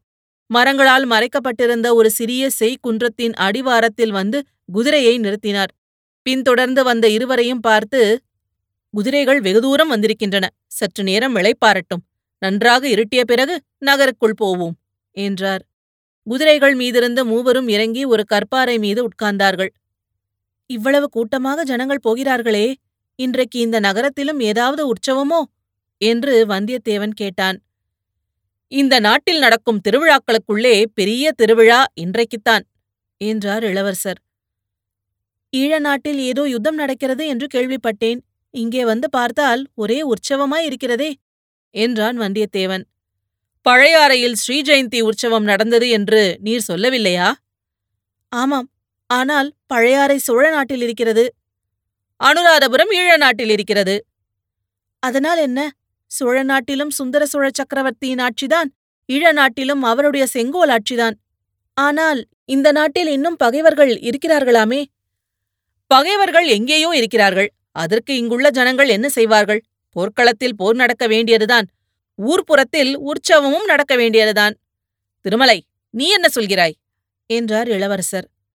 இங்கே வெளிப்பகைவர்கள் இருந்தால் அங்கே உட்பகைவர்கள் இருக்கிறார்கள். வெளிப்பகைவர்களைக் காட்டிலும் உட்பகைவர்களே அபாயமானவர்கள். ஆகையால் இளவரசர் இந்த நாட்டிலே உற்சவமும் யுத்தமும் நடத்தி கொண்டிருப்பது நல்லது என்று அடியேன் சொல்லுகிறேன் என்றான் ஆழ்வார்க்கடியான். அழகாய்தான் இருக்கிறது. வெளிப்பகைவர்களை விட உட்பகைவர்களே அபாயகரமானவர்கள் என்றால் அங்கேதானே நம் இளவரசர் இருக்க வேண்டும். அபாயம் அதிகம் உள்ள இடமே வீரபுருஷர்கள் இருக்க வேண்டிய இடமல்லவா? என்றான் வந்தியத்தேவன். வீரம் என்றால் அசட்டுத்தனமாக சதிகாரர்களிடமும் கொலைகாரர்களிடமும் போய் அகப்பட்டுக் கொள்ள வேண்டும் என்ற அர்த்தமா? வீராது வீரனாகிய நீ அங்கே போய் அகப்பட்டுக் கொள்வதுதானே? எதற்காக தப்பி ஓடி வந்தாய்? என்றான் திருமலை. போதும் போதும். நீங்கள் ஒரு யுத்தம் இங்கே ஆரம்பித்துவிட வேண்டாம் என்று அருள்மொழிவர்மர் சமாதானம் செய்துவித்தார் இருட்டிய பிறகு மூன்று பேரும் அந்நகருக்குள் பிரவேசித்தார்கள். அன்று யாத்ரீகர்கள் யாரையுமே கோட்டை வாசலில் தடுத்து நிறுத்தவில்லை. எல்லாரையும் தங்கு தடையின்றி விட்டுக் கொண்டிருந்தார்கள். காவலர்கள் சும்மா நின்று பார்த்து கொண்டிருந்தார்கள். கூட்டத்தோடு கூட்டமாக நம் கதாபுருஷர்கள் மூவரும் நகருக்குள் பிரவேசித்து சென்றார்கள். அனுராதபுரத்தின் வீதிகளிலும் ஜனக்கூட்டம் அளவில்லாதிருந்தது. சாது சாது என்ற கோஷம் வானை அளாவியது. ஆங்காங்கு பல மாட மாளிகைகளும் விஹாரங்களும் இடிந்து கிடப்பதை வந்தியத்தேவன் கண்டான். இடிந்து போன பல கட்டிடங்கள் புதுப்பிக்கப்பட்டிருப்பதையும் பார்த்தான். புதுப்பிக்கும் திருப்பணி இளவரசர் கட்டளையின் பேரிலேதான் நடந்திருக்க வேண்டும் என்று தீர்மானித்துக் கொண்டான். இப்படியெல்லாம் இவர் செய்து வருவதன் நோக்கம்தான் என்ன? ஜெயிக்கப்பட்ட நாட்டின் மக்களுக்கு இவர் ஏன் இவ்வளவு சலுகை காட்டுகிறார்? ஆயிரம் ஆண்டுகளாக தமிழகத்துடன் அடிக்கடி சண்டை போட்டு வருகிறார்கள் இந்த சிங்கள அரசர்கள் இத்தகைய நெடுங்கால பகைவர்களின் தலைநகரத்தை அழித்து கொளுத்தி தரைமட்டமாக்குவதற்கு மாறாக இடிந்து போன கட்டிடங்களை புதுப்பித்து திருவிழாக்கள் நடத்த இவர் அனுமதித்து வருகிறாரே. இது என்ன அதிசயம்? இதில் ஏதோ மர்மம் இருக்கத்தான் வேண்டும். அது என்னவாயிருக்கும்? வந்தியத்தேவனுடைய உள்ளத்தில் ஒரு விந்தையான எண்ணம் உரித்தது ஆமாம் அப்படித்தான் இருக்க வேண்டும். சோழ நாட்டில் இவருக்கு உரிமை எதுவும் இல்லை. பட்டத்து இளவரசர் ஆதித்த கரிகாலர் இருக்கிறார். அவருடன் போட்டியிட மதுராந்தக தேவர் இருக்கிறார். ஆகையால் இந்த மா இலங்கை தீவில் இவர் ஒரு தனி ராஜ்யத்தை ஸ்தாபித்து சுதந்திர மன்னராக விரும்புகிறார் போலும். யார் கண்டது? இவருடைய விருப்பம் நிறைவேறினாலும் நிறைவேறலாம். குழந்தை சோதிடர் சொன்னார் அல்லவா? அருள்மொழிவர்மர் துருவ நட்சத்திரம் போன்றவர் அவரை நம்பினவர்களுக்கு ஒரு குறையும் இல்லை என்று அத்தகைய வீரபுருஷரிடம் தான் வந்து சேர்ந்து விட்டதை நினைத்து அவனுடைய உள்ளம் மகிழ்ச்சியால் பூரித்தது. வெளிப்புறங்கள் இடித்து இருளடைந்திருந்த ஒரு பழைய மாளிகையின் வாசலில் வந்து அவர்கள் நின்றார்கள். குதிரைகளின் மீதிருந்து இறங்கினார்கள். அந்த இடம் முக்கியமான வீதிகளிலிருந்து சற்று ஒதுக்குப்புறமாக இருந்தது. ஆகையால் அங்கே ஜனக்கூட்டமில்லை இளவரசர் மூன்று தடவை கையை தட்டினார். உடனே இந்திரஜாலத்தினால் நடந்தது போல் அந்த மாளிகையின் ஒரு பக்கத்தில் கதவு திறந்து வழி உண்டாயிற்று. ஆட்கள் யாருமே இருந்ததாக தெரியவில்லை. இளவரசர் இருட்டிலேயே நுழைந்து மேலே சென்றார். வந்தியத்தேவன் பின்னால் திரும்பி குதிரைகளின் கதி என்னவென்று ஆவலுடன் பார்த்தான். இளவரசர் குதிரைகளுக்கு வழி தெரியும் என்று கூறி வந்தியத்தேவனை கையை பிடித்து இழுத்து சென்றார். சற்று தூரம் இருளிலேயே நடந்தார்கள். பிறகு மினுக் மினுக் என்று வெளிச்சம் தெரிந்தது. பின்னர் பிரகாசமான ஒளி தென்பட்டது. அது ஒரு பழைய காலத்து அரண்மனையின் உட்புறம் என்று வந்தியத்தேவன் கண்டான். இங்கே கொஞ்சம் ஜாக்கிரதையாகவே இருக்க வேண்டும். மகாசேன சக்கரவர்த்தியின் அந்த புறம் இது. திடீரென்று சக்கரவர்த்தி விஜயம் செய்து நம்மை துரத்த பார்த்தாலும் பார்ப்பார் என்றார் இளவரசர். மகாசேனர் என்பவர் யார்? என்று வந்தியத்தேவன் கேட்டான். மகாசேனர் அறுநூறு ஆண்டுகளுக்கு முன்னால் இந்த இலங்கா ராஜ்யத்தை ஆண்ட சக்கரவர்த்தி. அவர் பொதுஜனங்களுக்கு பல நன்மைகளை செய்தார். ஆகையால் அவருடைய ஆவி இந்த நகரத்தில் இன்னமும் உலாவிக் கொண்டிருப்பதாக ஜனங்கள் நினைக்கிறார்கள். அவருடைய ஆவியானது துணியில்லாமல் குளிரில் கஷ்டப்படப் போகிறதே என்று மரக் கிளைகளில் துணிகளை கட்டி தொங்க விடுகிறார்கள். இந்த அரண்மனையிலும் அவருக்கு பிறகு யாரும் வசிப்பதில்லை. வெறுமனேதான் விட்டு வைத்திருக்கிறார்கள் என்றார் இளவரசர். இளவரசருக்கும் அவருடன் வந்தவர்களுக்கும் பணிவிடை செய்ய அங்கு ஏவலாளர் இருந்தார்கள். குளித்து உணவருந்திய பிறகு மூவரும் அந்த அரண்மனையின் உச்சி மாடத்துக்கு சென்றார்கள். அவர்கள் இருந்த இடத்திலிருந்து சுற்றுப்புறமெங்கும் பார்க்கலாம். ஆனால் அவர்களை கீழே உள்ளவர்கள் பார்க்க முடியாது. அப்படிப்பட்ட இடத்தில் போய் அமர்ந்தார்கள். ஐயா பன்னிரண்டு நாழிகைக்கு எங்கேயோ வரும்படி புத்தர் சிலை செய்தி சொன்னதாக கூறினீர்களே என்று வந்தியத்தேவன் கேட்டான். இன்னும் நேரம் இருக்கிறது. சந்திரன் இப்போதுதானே உதயமாகியிருக்கிறான். அதோ அந்த தாகபாவின் உச்சிக்கு நேரே சந்திரன் வந்ததும் புறப்பட்டு விடுவோம் என்றார் இளவரசர். அவர் சுட்டிக்காட்டிய இடத்தில் ஒரு பெரிய குன்று போன்ற தாகபா ஸ்தூபம் நின்றது. புத்தர் பெருமானுடைய திருமேனியின் துகளை அடியில் வைத்து எழுப்பிய ஸ்தூபங்களாதலால் அவை தாது கர்ப்பம் என்று அழைக்கப்பட்டன. தாது கர்ப்பம் என்னும் பெயர்தான் பின்னர் தாகபா ஆயிற்று. எதற்காக இவ்வளவு பெரிய கட்டிடங்களை கட்டினார்கள்? என்று வந்தியத்தேவன் கேட்டான். முதன் முதலில் புத்தர் எவ்வளவு பெரியவர் என்பதை ஜனங்களுக்கு உணர்த்துவதற்காக இவ்வளவு பெரிய சின்னங்களை நிர்மாணித்தார்கள். பின்னால் வந்த அரசர்களோ தாங்கள் எவ்வளவு பெரியவர்கள் என்பதை காட்டுவதற்காக முன்னால் கட்டியிருந்த ஸ்தூபங்களைக் காட்டிலும் பெரிதாக கட்டினார்கள் என்றார் இளவரசர். சிறிது நேரத்துக்கெல்லாம் சமுத்திரத்தின் கொந்தளிப்பை போன்ற பேர் இரைச்சல் ஒன்று கேட்டது. வந்தியத்தேவன் இரைச்சல் வந்த திக்கை திரும்பி பார்த்தான். தூரத்தில் ஒரு பெரிய சேனா சமுத்திரத்தைப் போன்ற பெருங்கூட்டம் வீதிகளில் முடிவில்லாது நீண்டு போய்க் கொண்டிருந்த ஜனக்கூட்டம் வருவது தெரிந்தது. அந்த ஜன சமுதிரத்தின் நடுவே கரிய பெரிய திமிங்கிலங்கள் போல் நூற்றுக்கணக்கில் யானைகள் காணப்பட்டன. கடல் நீரில் பிரதிபலிக்கும் விண்மீன்களைப் போல் ஆயிரம் ஆயிரம் தீவர்த்திகள் ஒளிவீசின ஜனங்களோ லட்சக்கணக்கில் இருந்தார்கள். வந்தியத்தேவன் இது என்ன? பகைவர்களின் படையெடுப்பைப் போலல்லவா இருக்கிறது? என்றான். இல்லை இல்லை. இதுதான் இந்த இலங்கை நாட்டிலேயே மிகப்பெரிய உற்சவமாகிய பெரஹரா திருவிழா என்றார் இளவரசர். ஊர்வலம் நெருங்கி வர வர வந்தியத்தேவனுடைய வியப்பு அதிகமாகிக் கொண்டிருந்தது. அந்த மாதிரி காட்சியை அவன் தன் வாழ்நாளில் பார்த்ததில்லை. முதலில் சுமார் முப்பது யானைகள் அணிவகுத்து வந்தன. அவ்வளவும் தங்க முகப்படாங்களினால் அலங்கரிக்கப்பட்ட யானைகள். அவற்றில் நடுநாயகமாக வந்த யானை எல்லாவற்றிலும் கம்பீரமாக இருந்ததுடன் அலங்காரத்திலும் சிறிது விளங்கியது. அதன் முதுகில் நவரத்னங்கள் இழைத்த தங்க பெட்டி ஒன்று இருந்தது. அதன் மேல் ஒரு தங்கக் குடை கவிந்திருந்தது. நடுநாயகமான இந்த யானையை சுற்றியிருந்த யானைகளின் மீது புத்த பிக்ஷுக்கள் பலர் அமர்ந்து வெள்ளி பிடிபோட்ட வெண் சாமரங்களை வீசிக் கொண்டிருந்தார்கள் யானைகளுக்கு இடையிடையே குத்து விளக்குகளையும் தீவர்த்திகளையும் இன்னும் பலவித வேலைப்பாடமைந்த தீவர்த்திகளையும் தீபங்களையும் ஏந்திக் கொண்டு பலர் வந்தார்கள். கரிய குன்றுகளையொத்த யானைகளின் தங்க முகப்படாங்களும் மற்ற ஆபரணங்களும் பிக்ஷுக்களின் கைகளிலிருந்த அந்த வெண் சாமரங்களும் பல தீபங்களின் ஒளியில் தகதகவென்று பிரகாசித்து கண்களை பறித்தன. யானைகளுக்கு பின்னால் ஒரு பெரும் ஜனக்கூட்டம்.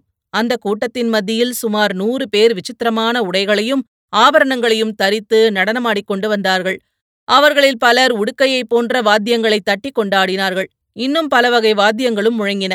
அப்பப்பா! ஆட்டமாவது ஆட்டம். கடம்பூர் அரண்மனையில் தேவராளனும் தேவராட்டியும் ஆடிய வெறியாட்டமெல்லாம் இதற்கு முன்னால் எங்கே நிற்கும்? சிற்சில சமயம் அந்த ஆட்டக்காரர்கள் விர் என்று வானில் எழும்பி சக்கராகாரமாக இரண்டு மூன்று தடவை சுழன்றுவிட்டு தரைக்கு வந்தார்கள். அப்படி அவர்கள் சுழன்றபோது அவர்கள் இடையில் குஞ்சம் குஞ்சமாக தொங்கிக் கொண்டிருந்த துணி மடிப்புகள் பூச்சக்கர குடைகளைப் போல சுழன்றன. இவ்விதம் நூறு பேர் சேர்ந்தாற்போல் எழும்பி சுழன்றுவிட்டு கீழே குதித்த காட்சியை காண்பதற்கு இரண்டு கண்கள் போதவில்லைதான். இரண்டாயிரம் கண்களாவது குறைந்தபட்சம் வேண்டும். ஆனால் அத்தகைய சமயங்களில் எழுந்த வாத்திய முழக்கங்களை கேட்பதற்கோ இரண்டாயிரம் செவிகள் போதமாட்டா. நிச்சயமாக இரண்டு லட்சம் காதுகளேனும் வேணும். அப்படியாக உடுக்கைகள் தந்துபிகள் மத்தளங்கள் செப்புத்தாளங்கள் பாறைகள் கொம்புகள் எல்லாம் சேர்ந்து முழங்கி கேட்போர் காதுகள் செவிடுபட செய்தன. இந்த ஆட்டக்காரர்களும் அவர்களை சுற்றி நின்ற கூட்டமும் நகர்ந்ததும் மற்றும் முப்பது யானைகள் முன்போலவே ஜாஜ்வால்யமான ஆபரணங்களுடன் வந்தன. அவற்றில் நடுநாயகமான யானையின் மேலும் ஒரு அழகிய வேலைப்பாடு அமைந்த பெட்டி இருந்தது. அதன் மேல் தங்கக் குடை கவிந்திருந்தது. சுற்றி நின்ற யானை மீதிருந்தவர்கள் வெண் சாமரங்களை வீசினார்கள். இந்த யானை கூட்டத்துக்கு பின்னாலும் ஆட்டக்காரர்கள் வந்தார்கள். இந்த ஆட்டக்காரர்களுக்கு நடுவில் ரதி மன்மதன் முக்கண்ணனையுடைய சிவபெருமான் வேடம் தரித்தவர்கள் நின்றார்கள். சுற்றி நின்றவர்கள் ஆடி குதித்தார்கள். இது என்ன? சிவபெருமான் இங்கெப்படி வந்தார்? என்று வந்தியத்தேவன் கேட்டான்.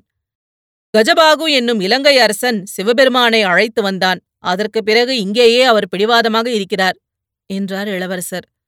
ஓ வீர வைஷ்ணவரே பார்த்தீரா? யார் பெரிய தெய்வம் என்று இப்போது தெரிந்ததா? என்று வந்தியத்தேவன் கேட்டு முடிவதற்குள் மற்றும் சில யானைகள் அதே மாதிரி அலங்காரங்களுடன் வந்துவிட்டன. அந்த யானைகளுக்கு பின்னால் வந்த ஆட்டக்காரர்களுக்கு மத்தியில் கருடாழ்வாரை போல் மூக்கும் ரக்கைகளும் வைத்து கட்டிக்கொண்டிருந்த நடனக்காரர்கள் சுழன்றும் பறந்தும் குதித்தும் மூக்கை ஆட்டியும் ஆர்ப்பாட்டமாக ஆடினார்கள்.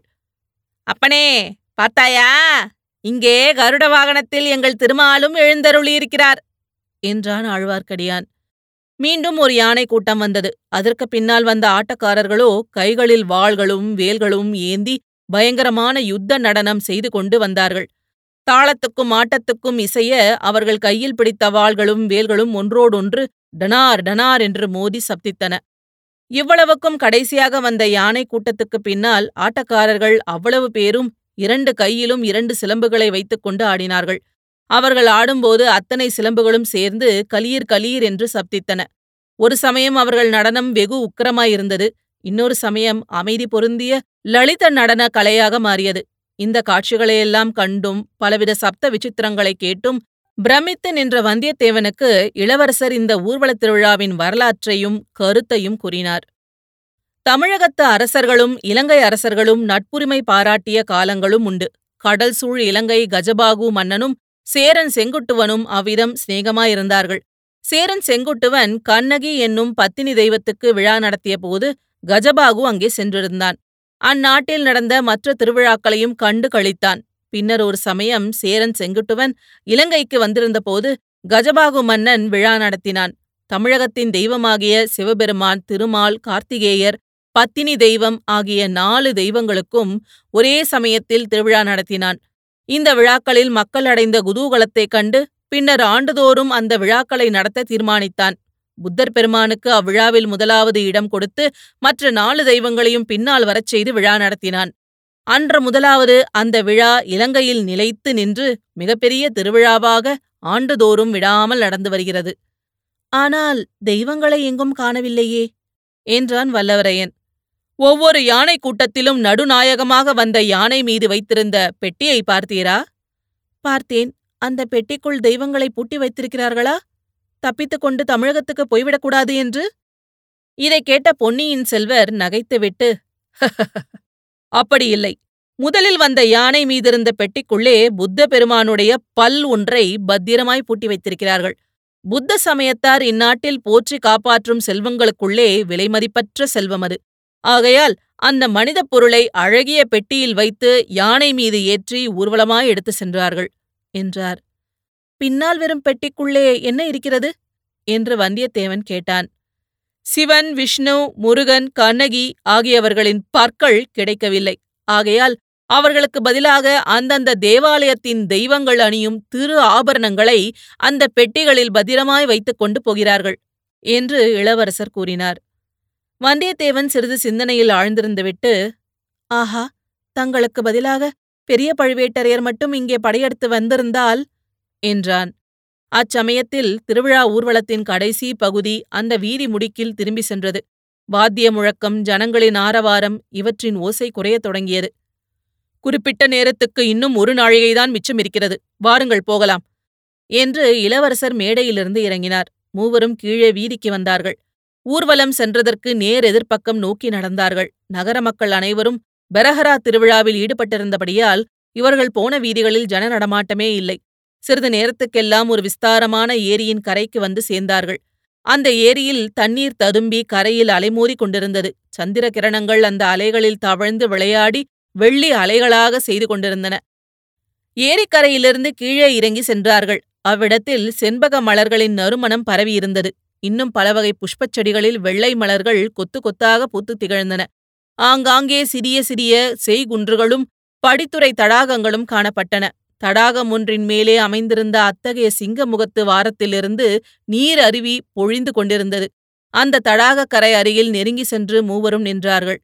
அனுராதபுரத்துக்கு வெளியே சாலை ஓரத்தில் நின்ற புத்தர் சிலையின் தோற்றம் வந்தியத்தேவனுடைய மனக்கண் முன்னால் வந்தது. சிலையின் அடிபீடத்தில் வரிசையாக வைத்திருந்த தாமரை மொட்டுக்களை இளவரசர் எண்ணிப் பார்த்து பன்னிரண்டு என்று சொன்னார். அவை பன்னிரண்டு நாழிகையை குறித்தன போலும். தாமரை மலர்களாயிராமல் மொட்டுகளாயிருந்தபடியால் இரவை குறித்தன போலும். அந்த மொட்டுகளுக்கு அருகில் இருந்த சிங்கமுகத்துக் கிண்டியும் வந்தியத்தேவனுடைய நினைவில் இருந்தது. அந்த பாத்திரம் இந்த சிங்கமுக அருவி விழும் தடாகத்தை குறிப்பிட்டது போலும். இதெல்லாம் சரிதான். ஆனால் இங்கு எதற்காக யார் இளவரசரை வரச் செய்திருக்கிறார்கள்?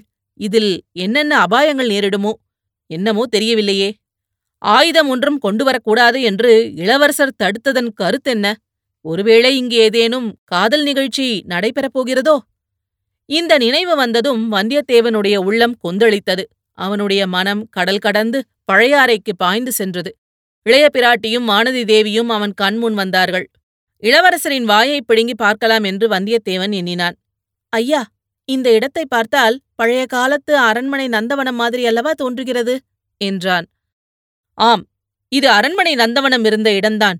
ஆயிரம் ஆண்டுகளுக்கு முன்னால் இந்த நந்தவனத்தையொட்டி துஷ்டகமுனுவின் அரண்மனை இருந்தது. அதோ பார் இன்னமும் இந்த அரண்மனையில் சில பகுதிகள் அழியாமல் இருக்கின்றன என்றார். வந்தியத்தேவன் அங்கே சற்று தூரத்தில் தெரிந்த பழைய அரண்மனை மாடங்களை பார்த்துவிட்டு அந்த கட்டிடங்கள் அரண்மனை அந்தப்புறமாயிருந்திருக்கலாம் இந்த தடாகத்தில் அரசலங்குமரிகள் இறங்கி ஜலக்கிரீடை செய்து மகிழ்ந்திருப்பார்கள் என்றான். இந்த நந்தவனத்திலே நடந்த அதிசயமான சம்பவம் வேறு ஒன்று உண்டு. ஆயிரம் வருஷத்துக்கு முன்னால் நடந்தது. துஷ்டகமனு மன்னனின் புதல்வன் சாலி என்பவன் இங்கே ஒரு நாள் உலாவிக் கொண்டிருந்தான். ஒரு பெண் இந்த தடாகத்தில் தண்ணீர் முண்டு புஷ்பச் செடிகளுக்கு ஊற்றிக் கொண்டிருப்பதைக் கண்டான். அந்த பெண்ணிடம் காதல் கொண்டான். அவள் ஒரு சண்டாள பெண் என்றும் அவள் பெயர் அசோகமாலா என்றும் அறிந்தான். சண்டாள பெண்ணாயிருந்தாலும் அவளையே மணந்து கொள்வேன் என்று பிடிவாதம் பிடித்தான். அப்படியானால் நீ சிம்மாசனம் ஏற முடியாது என்று தந்தை கூறினார். சிம்மாசனம் வேண்டாம் எனக்கு அசோகமாலாதான் வேண்டும் என்று சாலிவாகனன் பிடிவாதமாக கூறிவிட்டான். இந்த உலகத்தில் இன்னொரு ராஜகுமாரனால் இப்படி கூற முடியும் என்று தோன்றுகிறதா? இவ்வாறு பொன்னியின் செல்வர் கூறியபோது கோடிக்கரை கடலில் படகு செலுத்திய சமுத்திரகுமாரியின் நினைவு வந்தியத்தேவனுக்கு வந்தது. ஆஹா ஒருவேளை இவரும் அந்த பெண்ணை நினைத்து கொண்டுதான் இந்த கதையை சொல்லுகிறாரா என்ன? பூங்குழலியின் பேச்சை எப்படி எடுக்கலாம் என்று அவன் எண்ணிக் கொண்டிருந்தபோது அங்கே ஒரு அதிசயம் நடந்தது. சிங்கத்தாரை தடாகத்தின் பின்புற சுவரில் உட்பக்கம் குழிவாக அமைந்து அதற்குள்ளே இருவர் அமரும்படியான ஒரு கல் ஆசனம் இருந்தது. அப்படி அமைந்திருந்த அறையின் ஓர் ஓரத்தில் திடீரென்று விளக்கு வெளிச்சம் காணப்பட்டது. விளக்கை பிடித்துக் கொண்டிருந்தவரின் கரம் முதலில் வெளிவந்தது. பிறகு புத்த பிக்ஷு ஒருவரின் திருமுகமும் காணப்பட்டது. வந்தியத்தேவன் அந்த இந்திரஜால காட்சியை அடங்கா வியப்புடன் பார்த்து கொண்டு நின்றான். மேலே என்ன நடக்கப் போகிறது என்று தெரிந்து கொள்ளும் ஆர்வத்தினால் அவன் மூச்சும் சிறிது நேரம் நின்றிருந்தது. அத்தியாயம் முப்பத்தி ஐந்து. இலங்கை சிங்காதனம். பிக்ஷு கையில் பிடித்த தீபத்தின் வெளிச்சத்தில் சுற்றும் முற்றும் பார்த்தார். இளவரசரும் அவருடைய தோழர்களும் நிற்பதைக் கண்டு கொண்டார் போலும். மறுகணம் விளக்கும் வெளிச்சமும் மறைந்தன. சிறிது நேரத்துக்கெல்லாம் பிக்ஷு தடாகத்தின் படிக்கட்டுகளின் வழியாக நடந்து வருவது தெரிந்தது. இளவரசர் நிற்கும் இடத்துக்கு வந்தார். நிலா வெளிச்சத்தில் அவருடைய திருமுகத்தை ஏறிட்டு பார்த்தார். தேவப்பிரியா வருக வருக. தங்களை எதிர்நோக்கி வைதுல்ய பிக்ஷு சங்கம் காத்திருக்கிறது. மகாதேரோ குருவும் விஜயம் செய்திருக்கிறார். குறிப்பிட்ட நேரம் தவறாது தாங்கள் வந்து சேர்ந்தது பற்றி என் உள்ளம் உவகை கொண்டு நன்றி செலுத்துகிறது என்றார். அடிகளே இந்த சிறுவனிடம் பல குறைகள் குடிகொண்டிருப்பதை அறிந்துள்ளேன். எனினும் வாக்கு தவறுவதில்லை என்ற ஒரு நல் விரதத்தை அனுசரித்து வருகிறேன். அந்த விரதத்தில் என்றும் தவறியதில்லை என்றார் பொன்னியின் செல்வர். இன்று சூரியன் அஸ்தமிக்கும் நேரம் வரையில் தாங்கள் வந்து சேரவில்லை என்று அறிந்தேன். அதனால் சிறிது கவலை ஏற்பட்டது. முன்னதாக வந்திருந்தால் ஒருவேளை வாக்கை நிறைவேற்ற முடியாமல் போயிருக்கலாம். அதனாலேயே சமயத்திற்கு வந்து சேர்ந்தேன். ஆமாம். வானில் ஜோதிமயமாக ஒளிரும் கதிரவனை மறைத்து விடுவதற்கு பல மேகத்திரள்கள் சுற்றி வருகின்றன. நாங்களும் அறிந்துள்ளோம். ஆனால் அந்த மேகத்திரள்கள் எல்லாம் புத்த பகவானுடைய கருணை என்னும் பெருங்காற்றினால் சின்னாபின்னமாகி கலைந்துவிடும். போகட்டும். இதோ நிற்பவர்கள் யார்? தாங்கள் நன்கு அறிந்தவர்கள்தானா? தங்களின் பூரண நம்பிக்கைக்கு உரியவர்களா? கொடுத்த வாக்கை தவறாது நிறைவேற்றக்கூடியவர்களா? என்று பிக்ஷு கேட்டார். அடிகளே என்னுடைய கரங்கள் இரண்டையும் எப்படி நான் நம்புகிறேனோ அப்படியே இந்த நண்பர்களையும் நம்புகிறேன். எனினும் தங்களுக்கு விருப்பமில்லை என்றால் இவர்களை இங்கேயே விட்டுவிட்டு தங்களுடன் தனித்து வர சித்தமாயிருக்கிறேன் என்றார் இளவரசர். இல்லை இல்லை அவ்வளவு பெரிய பொறுப்பை ஏற்றுக்கொள்ள நான் சித்தமாயில்லை. தங்களை நான் அழைத்துப் போகும் இடம் மிக பத்திரமானதுதான். நீண்ட வழியில் போக வேண்டும். எந்த தூணுக்குப் பின்னால் பாயம் மறைந்திருக்கும் என்று யார் சொல்ல முடியும்? இவர்கள் இருவரும் அவசியம் வரட்டும். என்றார் பிக்ஷு. இவற்றையெல்லாம் கேட்டுக்கொண்டிருந்த வந்தியத்தேவனுடைய உள்ளம் கொந்தளித்தது. முன்பின் அறியாத தன்னிடம் இளவரசர் இவ்வளவு பரிபூரண நம்பிக்கை காட்டி மிக அந்தரங்கமான காரியத்துக்கு அழைத்து வந்ததை நினைத்து புரிப்பு உண்டாயிற்று. இன்றிரவு ஏதோ முக்கியமான நிகழ்ச்சி நடைபெறப் போகிறது. எது என்னவாயிருக்கும்? என்ற நினைவு மிக்க பரபரப்பை அளித்தது. பிக்ஷு முன்னால் சென்று வழிகாட்ட மற்றவர்கள் பின்தொடர்ந்து சென்றார்கள். தடாகத்தின் படிக்கட்டுகளின் வழியாக சென்று பின்புறத்து கல் சுவரில் குடைந்து அமைந்திருந்த அறையில் புகுந்தார்கள். அதன் ஒரு பக்கம் சென்று இருட்டில் பிக்ஷு ஏதோ செய்தார். உடனே ஒரு வழி ஏற்பட்டது. உள்ளே வெளிச்சம் காணப்பட்டது. பிக்ஷு அங்கே வைத்திருந்த தீபத்தை கையில் ஏந்தி கொண்டார். மற்ற மூவரும் உள்ளே வந்ததும் வழியும் அடைப்பட்டது வெளியே தடாகத்தில் சிங்க முகத்திலிருந்து விழுந்த அருவியின் ஓசை மிக லேசாக கேட்டது. இல்லாவிட்டால் ஒரு கணத்துக்கு முன்னால் அப்படி தடாக கரையில் நின்று கொண்டிருந்தோம் என்பதையே அவர்களால் நம்ப முடியாமல் போயிருக்கும். குறுகலான சுரங்கப்பாதை வழியாக அவர்கள் சென்றார்கள். பாதை வளைந்து வளைந்து சென்றது. முடிவில்லாமல் சென்று கொண்டிருப்பதாக தோன்றியது. அவர்கள் காலடி சத்தமும் அதன் எதிரொலியும் பயங்கரத்தை உண்டாக்கின. வந்தியத்தேவனுக்கு நடுநடுவே இளவரசர் ஏமாந்து போய் ஏதோ ஒரு சூழ்ச்சியில் சிக்கிக் கொண்டாரோ என்ற ஐயம் உண்டாயிற்று. பாதை அகன்று அகன்று வந்து கடைசியில் ஒரு மண்டபம் தெரிந்தது. எப்பேற்பட்ட மண்டபம்? பிக்ஷு கையில் பிடித்து வந்த தீபத்தில் சிறிய பகுதிதான் மங்களாக கண்ணுக்கு புலனாயிற்று. ஆயினும் அதன் தூண்கள் பளிங்கு கல்லினாலான தூண்கள் என்பது தெரிந்தது. நாற்புறமும் புத்தர் சிலைகள் தரிசனம் தந்தன. நிற்கும் புத்தர்கள் படுத்திருக்கும் புத்தர்கள் போத நிலையில் அமர்ந்திருக்கும் புத்தர்கள் ஆசீர்வதிக்கும் புத்தர்கள் பிரார்த்தனை செய்யும் புத்தர்கள் இப்படி பல புத்தர் சிலைகள் தோன்றின. பளிங்கு மண்டபத்தை தாண்டி அப்பால் சென்றார்கள். மறுபடி ஒரு குறுகிய பாதை பின்னர் இன்னொரு மண்டபம். இதன் தூண்கள் தாமிரத் தகடுகளினால் ஆனவை. ரத்தன சிவப்பு நிறம் பெற்று திகழ்ந்தன. இந்த மண்டபத்தின் மேற்கூரையிலும் செப்புத் தகடுகள் அவற்றில் பலவகை சித்திர வேலைப்பாடுகள் நாலாபுறமும் விதவிதமான புத்தர் சிலைகள் இம்மாதிரியே அபூர்வமான மஞ்சள் நிற மரத்தூண்களை உடைய மண்டபம். யானை தந்தங்களால் இழைத்த தூண்களைக் கொண்ட மண்டபம். இவற்றையெல்லாம் கடந்து சென்றார்கள். அதிவேகமாக நடந்து சென்ற போதிலும் வந்தியத்தேவன் அங்கங்கே தூண்களை தொட்டு பார்த்து கொண்டே போனான். இளவரசர் அவற்றை சிறிதும் பொருட்படுத்தாது முன்னோக்கிய பார்வையுடன் சென்றதும் அவனுக்கு அளவிலா வியப்பை அளித்தது. உலோக மண்டபங்களையெல்லாம் தாண்டி கடைசியில் சாதாரண கருங்கல் மண்டபம் ஒன்றுக்கு வந்து சேர்ந்தார்கள். ஆனால் விசாலமான அம்மண்டபத்தில் அபூர்வமான காட்சி தென்பட்டது. முந்தைய மண்டபங்களில் புத்தர் பெருமானின் சிலைகளைத் தவிர மனிதர் யாருமில்லை. இந்த கருங்கல் மண்டபத்தில் புத்த பிக்ஷுக்கள் பலர் குடியிருந்தார்கள். அவர்களுடைய முக மண்டலங்கள் தேஜஸ் நிறைந்து திகழ்ந்தன. அவர்களுக்கு மத்தியில் மகா தேரோ குரு நடுநாயகமாக ஒரு பீடத்தில் வீற்றிருந்தார். அவருக்கு எதிரே நவரத்ன கசிதமான ஒரு தங்க சிங்காதனம் காணப்பட்டது. அதன் அருகில் ஒரு பீடத்தின் மேல் மணிமகுடம் ஒன்று உடைவாளும் செங்கோலும் இருந்தன. மண்டபத்தில் நாலாபுறமும் தீபங்கள் எரிந்தன. தீபச்சுடரின் ஒளியில் தங்க சிங்காதனமும் மணிமகுடமும் உடைவாளும் ஜொலித்து திகழ்ந்தன. இளவரசர் முதலியோர் அந்த மண்டபத்துக்குள் நுழைந்ததும் பிக்ஷுக்கள் அனைவரும் எழுந்து நின்று புத்தர் வாழ்க தர்மம் வாழ்க சங்கம் வாழ்க என்று கோஷித்தார்கள். இளவரசர் மகாதேரோ குருவின் சமீபம் வந்து வணங்கி நின்றார். பிக்ஷுக்களின் அத்தியட்சகர் சிங்காதனத்துக்கு அருகில் கிடந்த ஒரு சாதாரண பீடத்தைச் சுட்டிக்காட்டி அதில் அமரும்படி இளவரசரை வேண்டினார். மகாகுருவே இச்சிறுவனுக்கு முன்னால் பிராயத்திலும் தர்மத்திலும் மூத்தவர்களாகிய தாங்கள் அமர வேண்டும் என்று வேண்டினார் இளவரசர்.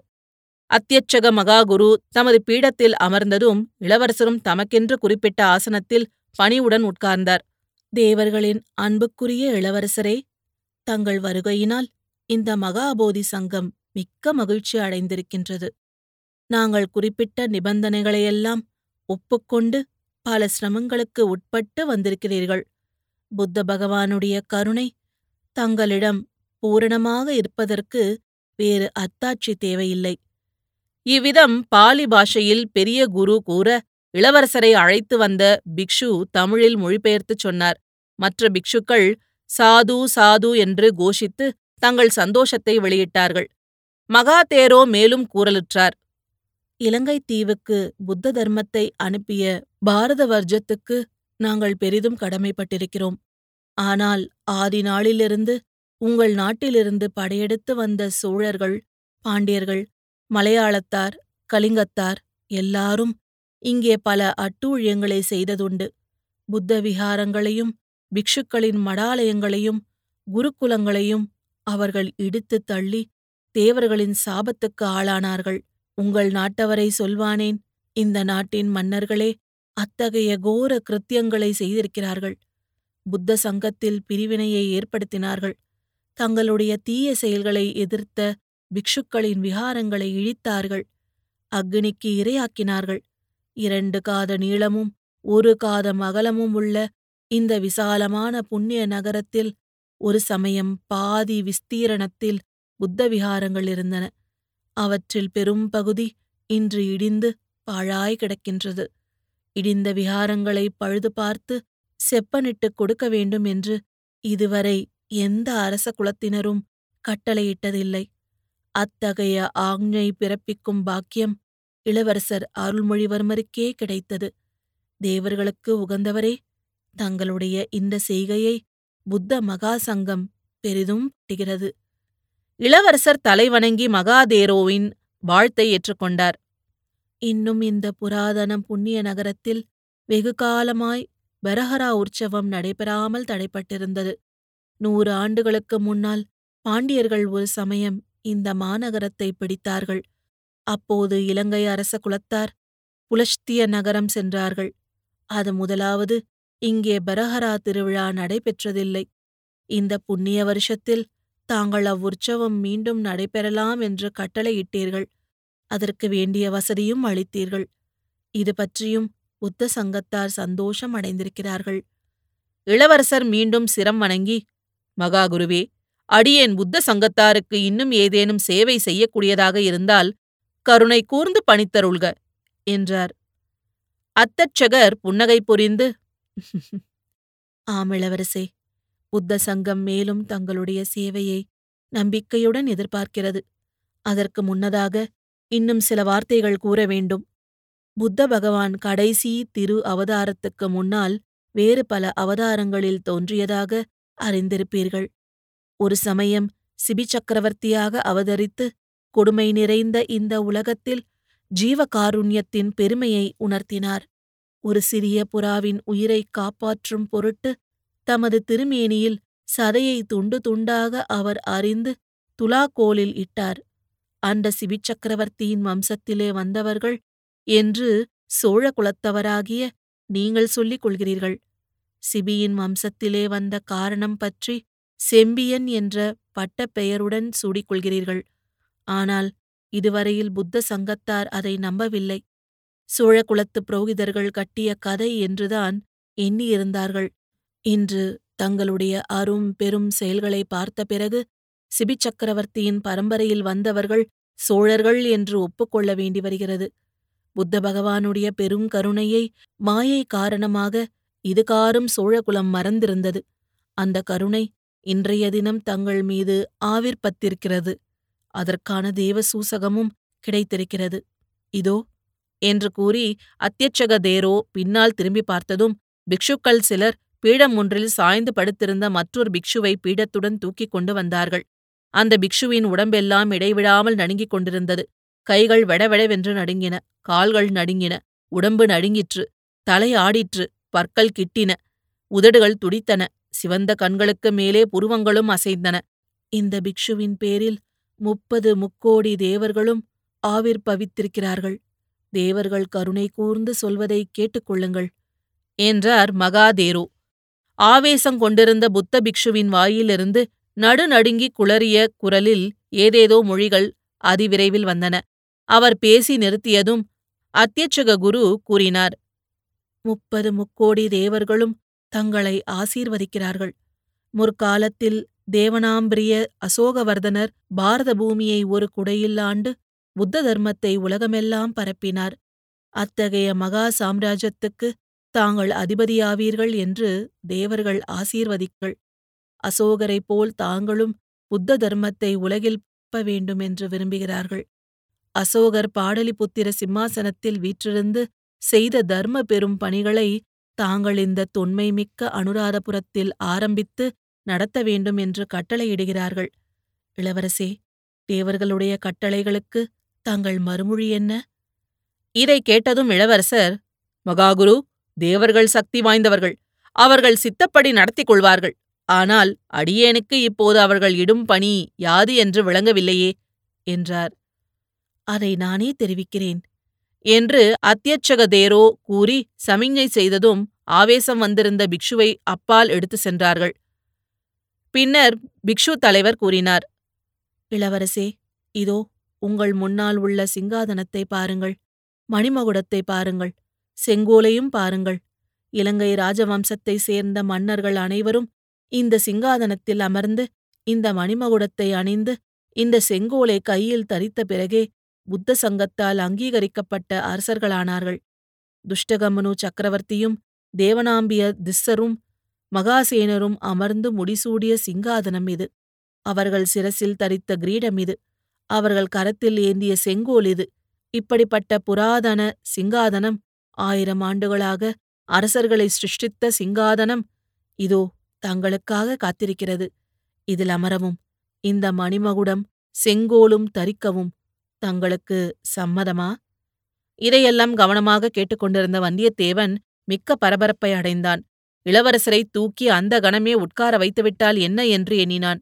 ஆனால் இளவரசருடைய முகபாவத்தில் எவ்வித மாறுதலும் ஏற்படவில்லை. முன்போலவே அமைதியான குரலில் அத்தியட்சகா அது எப்படி சாத்தியம்? இந்த சிங்காதனத்தில் ஏறி முடிசூடிய மகிந்த மன்னர் இன்றும் ஜீவியவந்தராக இருக்கிறாரே. அவர் இருக்குமிடம் தெரியாவிட்டாலும் என்று கூறி நிறுத்தினார். இளவரசே இலங்கை ராஜவம்சம் மாற வேண்டும் என்பது தேவர்களின் கட்டளை. தே தீரும். கங்கை பாயும் வங்க நாட்டிலிருந்து வந்த விஜயராஜன் ஸ்தாபித்த இந்த வம்சத்தில் எத்தனையோ மகாராஜர்கள் தோன்றினார்கள். தர்மத்தையும் பரிபாலித்தார்கள்.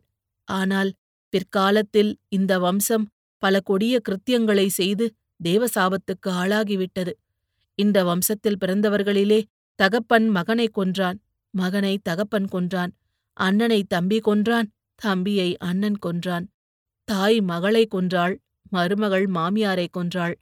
இத்தகைய மகாபாதகங்களை செய்த வம்சத்தவர்கள் புத்த தர்மத்தை பரிபாலிக்க தகுதி வாய்ந்தவர்கள் அல்ல என்று தேவர்கள் கட்டளையிடுகிறார்கள். கடைசியாக கடைசியாக முடிசூடிய மகிந்தன் இலங்கை சிம்மாசனத்துக்கு உரிமையை இழந்துவிட்டான் அப்படி ராஜவம்சம் மாறும்போது புதிய வம்சத்தின் முதல்வனை தேர்ந்தெடுக்கும் உரிமை சங்கத்துக்கு உண்டு. இந்த சங்கத்தாரும் தங்களை தேர்ந்தெடுக்க விரும்புகிறார்கள். தாங்கள் சம்மதம் கொடுத்தால் இன்றிரவே முடிசூட்டு விழா நடத்திவிடலாம் அந்த மண்டபத்தில் சிறிது நேரம் பூகர்ப்பத்திலும் கடலின் ஆழத்திலும் குடிகொண்டிருப்பது போன்ற நிசப்தம் குடிகொண்டிருந்தது. வந்தியத்தேவனுடைய பரபரப்பு உச்ச நிலையை அடைந்துவிட்டது. அச்சமயத்தில் பொன்னியின் செல்வர் தமது பீடத்திலிருந்து எழுந்து புத்த பிக்ஷுக்களின் சங்கத்துக்கு வணக்கம் செலுத்தினார். வந்தியத்தேவன் குதூகலத்தின் எல்லையை அடைந்தான். இளவரசர் சிம்மாசனத்தில் அமர்ந்ததும் மணிமகுடத்தை எடுத்து தானே சூட்டிவிடலாம் என்று ஆத்திரப்பட்டான். இளவரசர் கூறினார் மகான்களே உங்களை நமஸ்கரிக்கிறேன்.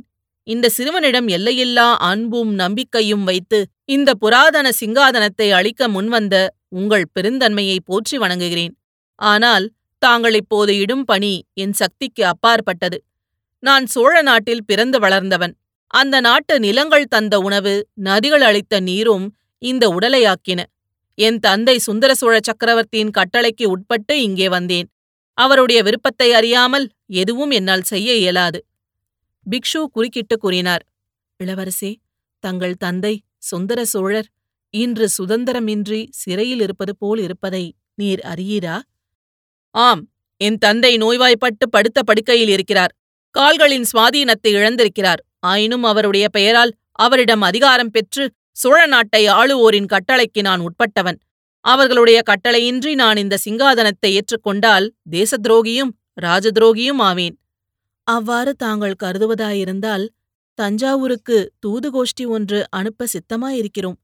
தங்கள் தந்தையார் புத்த தர்மத்தில் மிக பற்று கொண்டவர் எங்கள் வேண்டுகோளை நிராகரிக்க மாட்டார்.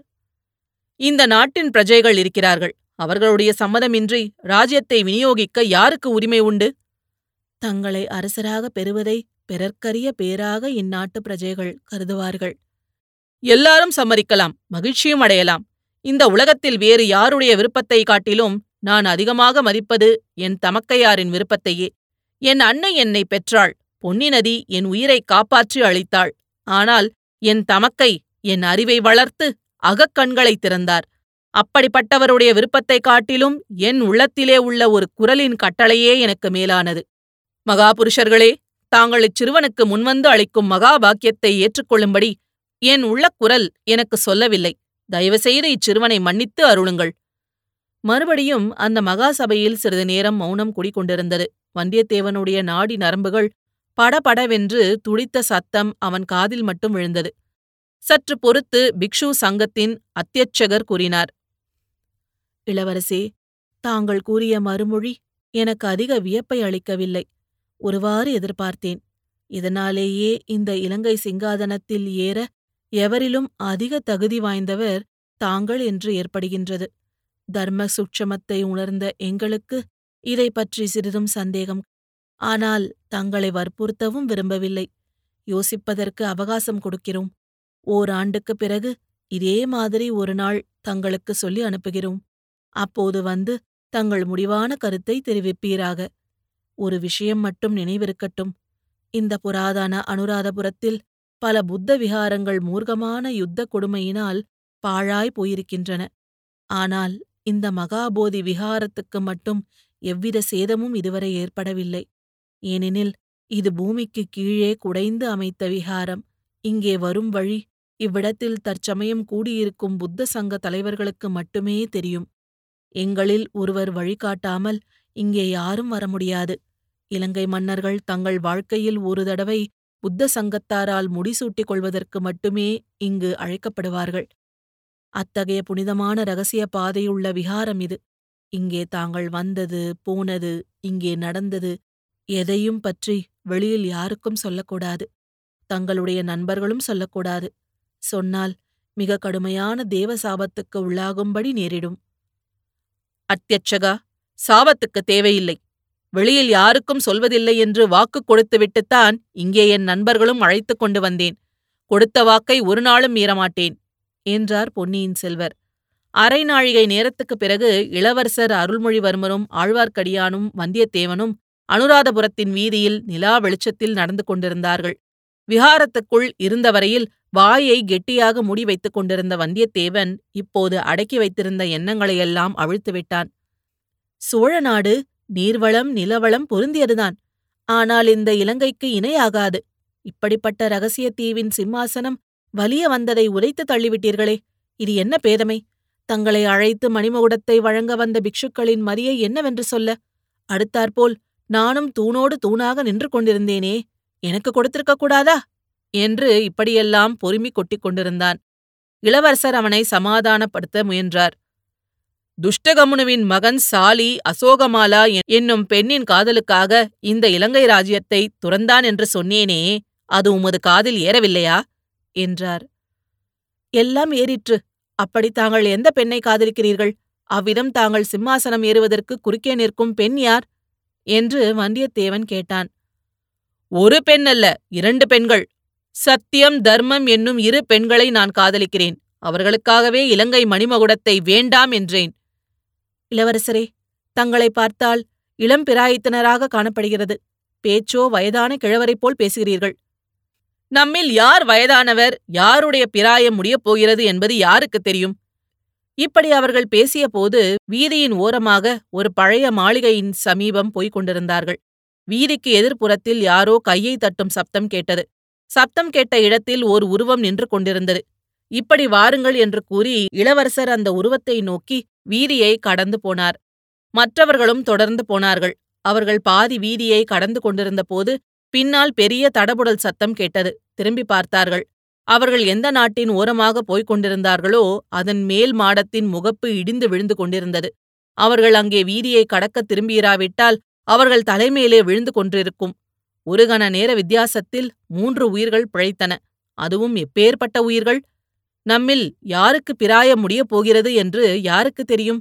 என்று பொன்னியின் செல்வர் கூறியது எவ்வளவு உண்மையான வார்த்தை! இப்படி எண்ணி வந்தியத்தேவன் நடு வீதியில் நின்று பார்த்து கொண்டிருக்க இருவரும் அப்பால் சென்றார்கள்.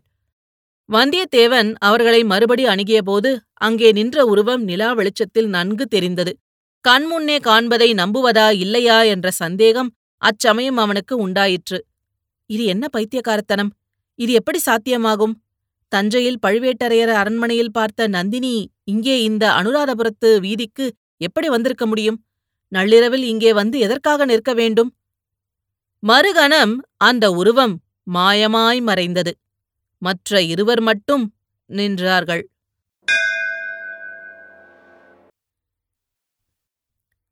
அத்தியாயம் முப்பத்தி ஆறு தகுதிக்கு மதிப்பு உண்டா? இளவரசரும் நந்தினியும் நின்ற இடத்தை நோக்கி வந்தியத்தேவன் விரைவாகவே நடந்தான். அவன் அவ்விடத்தை அடைவதற்குள் கொஞ்சம் சந்தேகம் தோன்றிவிட்டது. இவள் நந்தினிதானா? பழுவூர் ராணிக்குரிய ஆடை ஆபரணங்கள் ஒன்றுமில்லையே.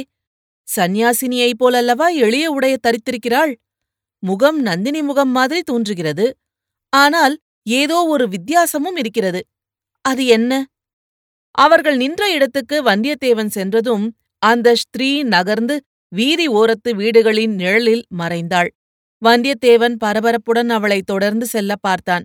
இளவரசர் அவனுடைய கையை பிடித்து தடுத்து நிறுத்தினார். ஐயா அந்த ஸ்திரீ யார்? பார்த்த முகமாக தோன்றியது? என்றான். இதற்குள் அங்கு வந்து சேர்ந்த ஆழ்வார்க்கடியான் அந்த ஸ்திரீ சோழ நாட்டின் குலதெய்வமாகத்தான் இருக்க வேண்டும். அதோ பாருங்கள் நாம் அச்சமயம் நகர்ந்திராவிட்டால் இத்தனை நேரம் புத்தர் பெருமானின் சரணங்களை அடைந்திருப்போம் என்றான். திருமலை சுட்டிக்காட்டிய இடத்தை பார்த்தார்கள். அங்கே கட்டிடத்தின் மேற்பகுதி இடிந்து விழுந்திருந்த இடம் ஒரு சிறிய குன்றைப் போல் இருந்தது. ஒரு சிறிய யானையைக் கூட அந்த குன்று வெளியில் வர முடியாதபடி அமுக்கிக் கொண்டிருக்கும். மூன்று சிறிய மனிதர்கள் எம்மாத்திரம்? நல்ல சமயத்திலேதான் நம் குலதெய்வம் தோன்றி நம்மை கையை தட்டி அழைத்தது என்றார் பொன்னியின் செல்வர். இளவரசி அந்த ஸ்திரீ யார் என்று சொன்னீர்கள்? என்று வந்தியத்தேவன் வியப்புடன் கேட்டான். உமக்கு யார் என்று தோன்றியது? அவளைத் தொடர்ந்து போக ஏன் எத்தனித்தீர்கள் என்று இளவரசர் கேட்டார். சோழர்களின் குலதெய்வம் என்றல்லவா இந்த வைஷ்ணவர் சொன்னார்? சோழர் குலத்துக்கு கேடாக வந்த தேவதையாக எனக்கு தோன்றியது. அப்படியென்றால் யார் என்று எண்ணி சொல்கிறீர்? என்னுடைய பிரம்மைதானோ என்னமோ பழுவேட்டரையர் இளையதாரமாக மணந்திருக்கும் நந்தினி தேவி என்று தோன்றியது. உங்கள் இருவருக்கும் அப்படி படவில்லையா? என்றான் வந்தியத்தேவன்.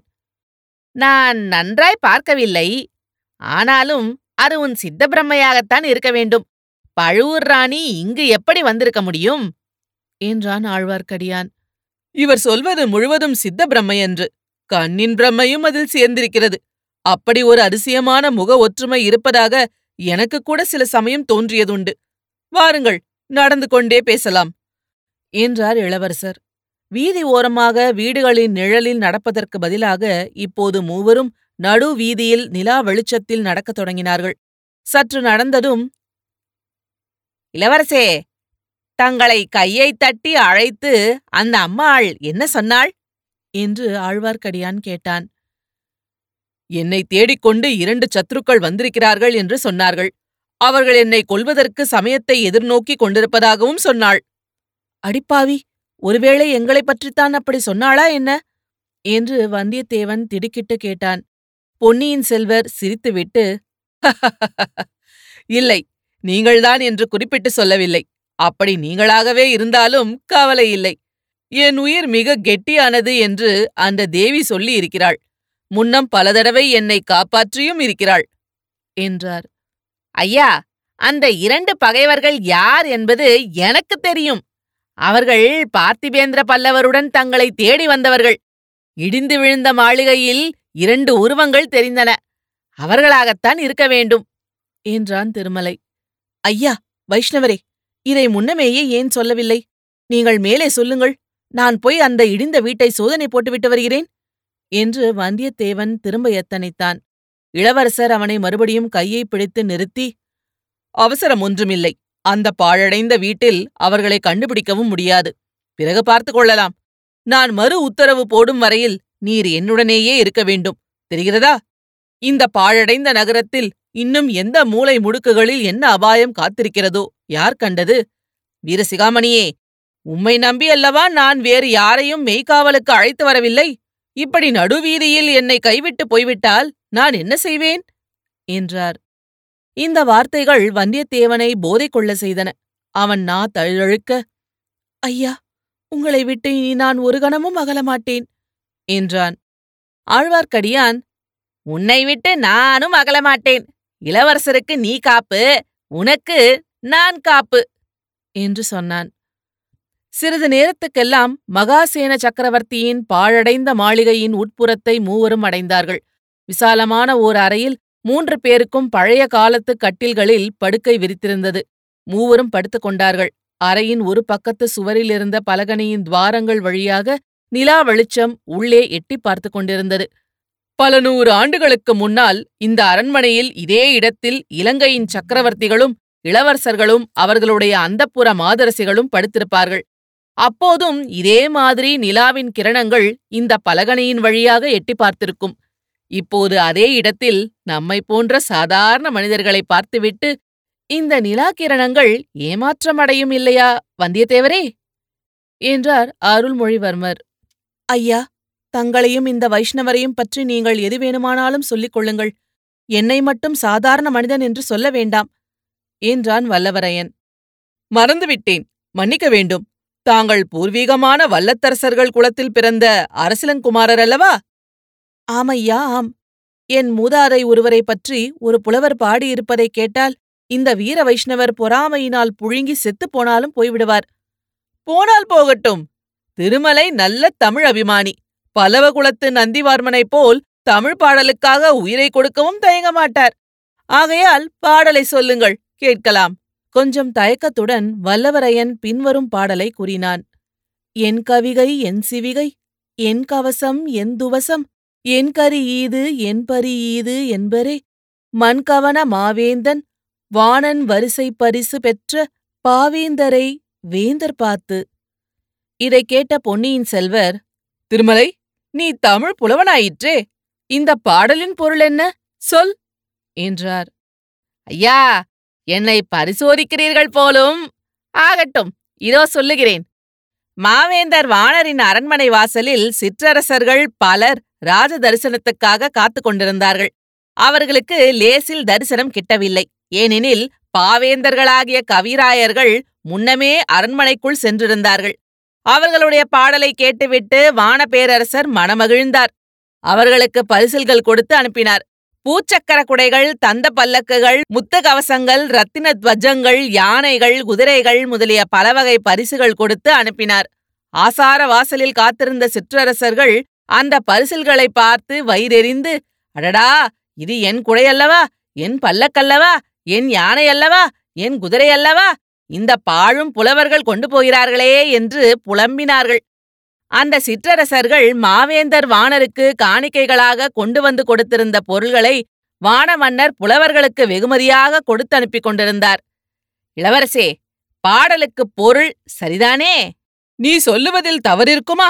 அடடா என்ன அற்புதமான பாடல். எவ்வளவு நயமான கற்பனை. இதை பாடிய மகாகவி யாரோ தெரியவில்லை. வானர்குலத் திலகமே வந்தியத்தேவரே உமது மூதாதைகளின் ராஜ்யம் பெரிதோ சிறிதோ அதை பற்றி கவலையில்லை. இந்த மாதிரி ஒரு பாடலை பெற்றார்களே அதைக் காட்டிலும் அவர்களுக்கு சிறப்பு என்ன வேண்டும்? அவர்களுடைய குலத்திலே பிறந்த நீர் இந்த அரண்மனையில் படுக்கத் தகுந்தவர்தான். மகாசேனரின் கட்டில் மாத்திரம் என்ன? சாக்ஷாத் துஷ்டகமுனு சக்கரவர்த்தி படுத்திருந்த கட்டில் இப்போது கிடைக்குமானால் அதிலேயே நீர் படுக்கலாம். நீர் அதற்கு தகுதி வாய்ந்தவர்தான். ஆமாம் ஐயா ஆமாம். நான் எதற்கும் தகுதி வாய்ந்தவன்தான் ஆனால் இந்த நாளில் தகுதிக்கு யார் மதிப்பு கொடுக்கிறார்கள்? அந்த பிக்ஷுக்கள் இந்த இலங்கா ராஜ்யத்தின் கிரீடத்தை எனக்கு கொடுத்தார்களா?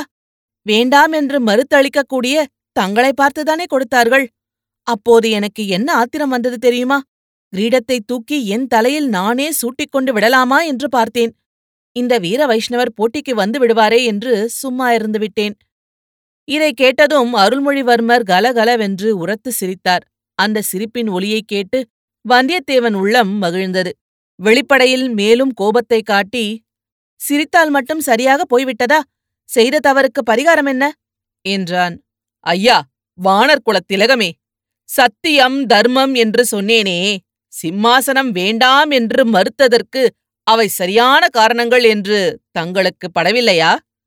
சத்தியம் தர்மம் இவற்றின் பேரில் ஏற்கனவே எனக்கு கொஞ்சம் சபலம் இருந்தது.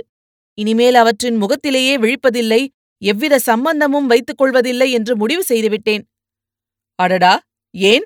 எதற்காக அப்படிப்பட்ட முடிவு செய்தீர்? அவற்றின் பேரில் என்ன கோபம்? கோபம் ஒன்றுமில்லை. சத்தியம் தர்மம் என்னும் கண்ணியர் மீது தாங்கள் காதல் கொண்டு விட்டதாக சொல்லவில்லையா? அதற்காக இந்த இலங்கா ராஜ்யத்தை தியாகம் செய்ததாகவும் சொல்லவில்லையா? வேறொருவர் காதலித்த பெண்களை நான் மனத்தாலும் நினைப்பதில்லை. பொன்னியின் செல்வர் மறுபடியும் கடகடவென்று சிரித்தார். உம்மை போல் வேடிக்கைக்காரரை நான் பார்த்ததே இல்லை என்றார். ஆமையா தங்களுக்கு வேடிக்கையாய் இருக்கிறது எனக்கு வயிறு எரிகிறது. இலங்கை சிம்மாதனம் தங்களுக்கு வேண்டாமென்றால் பக்கத்தில் நான் நின்றேனே என் பக்கம் கை காட்டி இவனுக்கு கொடுங்கள் என்று சொல்லியிருக்க கூடாதா என்றான் வந்தியத்தேவன். அருள்மொழிவர்மர் சிரித்து ஓய்ந்த பிறகு வந்தியத்தேவரே ராஜ்யத்தை ஏற்றுக்கொள்வது அவ்வளவு எளிய காரியமா? அதிலும் புத்த பிக்ஷுக்கள் கொடுத்து ஏற்றுக்கொள்வது சிறிதும் முறையல்ல. பின்னால் பெரிய விபரீதங்களுக்கு இடமாகும். மதத் தலைவர்கள் மத விஷயங்களுடன் நிற்க வேண்டும். மதத் தலைவர்கள் ராஜரீக காரியங்களில் தலையிட்டால் மதத்துக்கும் கேடு ராஜ்யத்துக்கும் கேடு. மேலும் இன்று எனக்கு சிம்மாசனம் கொடுக்க வந்த புத்த பிக்ஷுக்கள் இந்த நாட்டில் உள்ள எல்லா புத்த மரத்தாருக்கும் தலைவர்கள் அல்ல இவர்கள் ஒரு கூட்டத்துக்கு தலைவர்கள். இவர்களுடைய சங்கத்தைப் போல் இன்னும் இரண்டு சங்கங்கள் இருக்கின்றன. இவர்களிடம் நாம் ராஜ்யத்தை ஒப்புக்கொண்டால் இவர்களுடைய இஷ்டப்படி ராஜ்யம் ஆள வேண்டும். மற்ற இரு சங்கத்தாரும் உடனே நம் விரோதிகளாவார்கள் என்றார். வல்லத்து இளவரசருக்கு இப்போது இவ்விடத்து நிலைமை புரிந்ததா? என்றான் ஆழ்வார்க்கடியான். புரிந்தது புரிந்தது. அங்கே விஷ்ணு பெரியவரா சிவன் பெரியவரா என்று சண்டை போடுகிற மூடர்களைப் போல் இங்கேயும் உண்டு என்று புரிந்தது என்றான் வந்தியத்தேவன். நீங்கள் இங்கே சண்டை ஆரம்பித்து விடாதீர்கள். இரவு வெகுநேரம் ஆகிவிட்டது. அதோ பெரஹரா ஊர்வலத்திலிருந்து ஜனங்கள் கலைந்து வரும் சத்தமும் கேட்கிறது. இனிமேல் சற்று தூங்கலாம் என்றார் இளவரசர். எனக்கு தூக்கம் வராது. நடு வீதியில் கையை தட்டி அழைத்து நம்மை உயிருடன் சமாதியாகாமல் காப்பாற்றிய அம்மாள் யார் என்று தெரிந்து கொண்டால்தான் தூக்கம் வரும். அவள் யார் என்பது இன்னும் எனக்கும் தெரியாது. ஆனால் அவளைப் பற்றி எனக்கு தெரிந்த செய்திகளை வேணுமானால் சொல்லுகிறேன். கேட்க விரும்பினால் என் அருகில் வந்து உட்காருங்கள். என்று சொன்னார் இளவரசர்.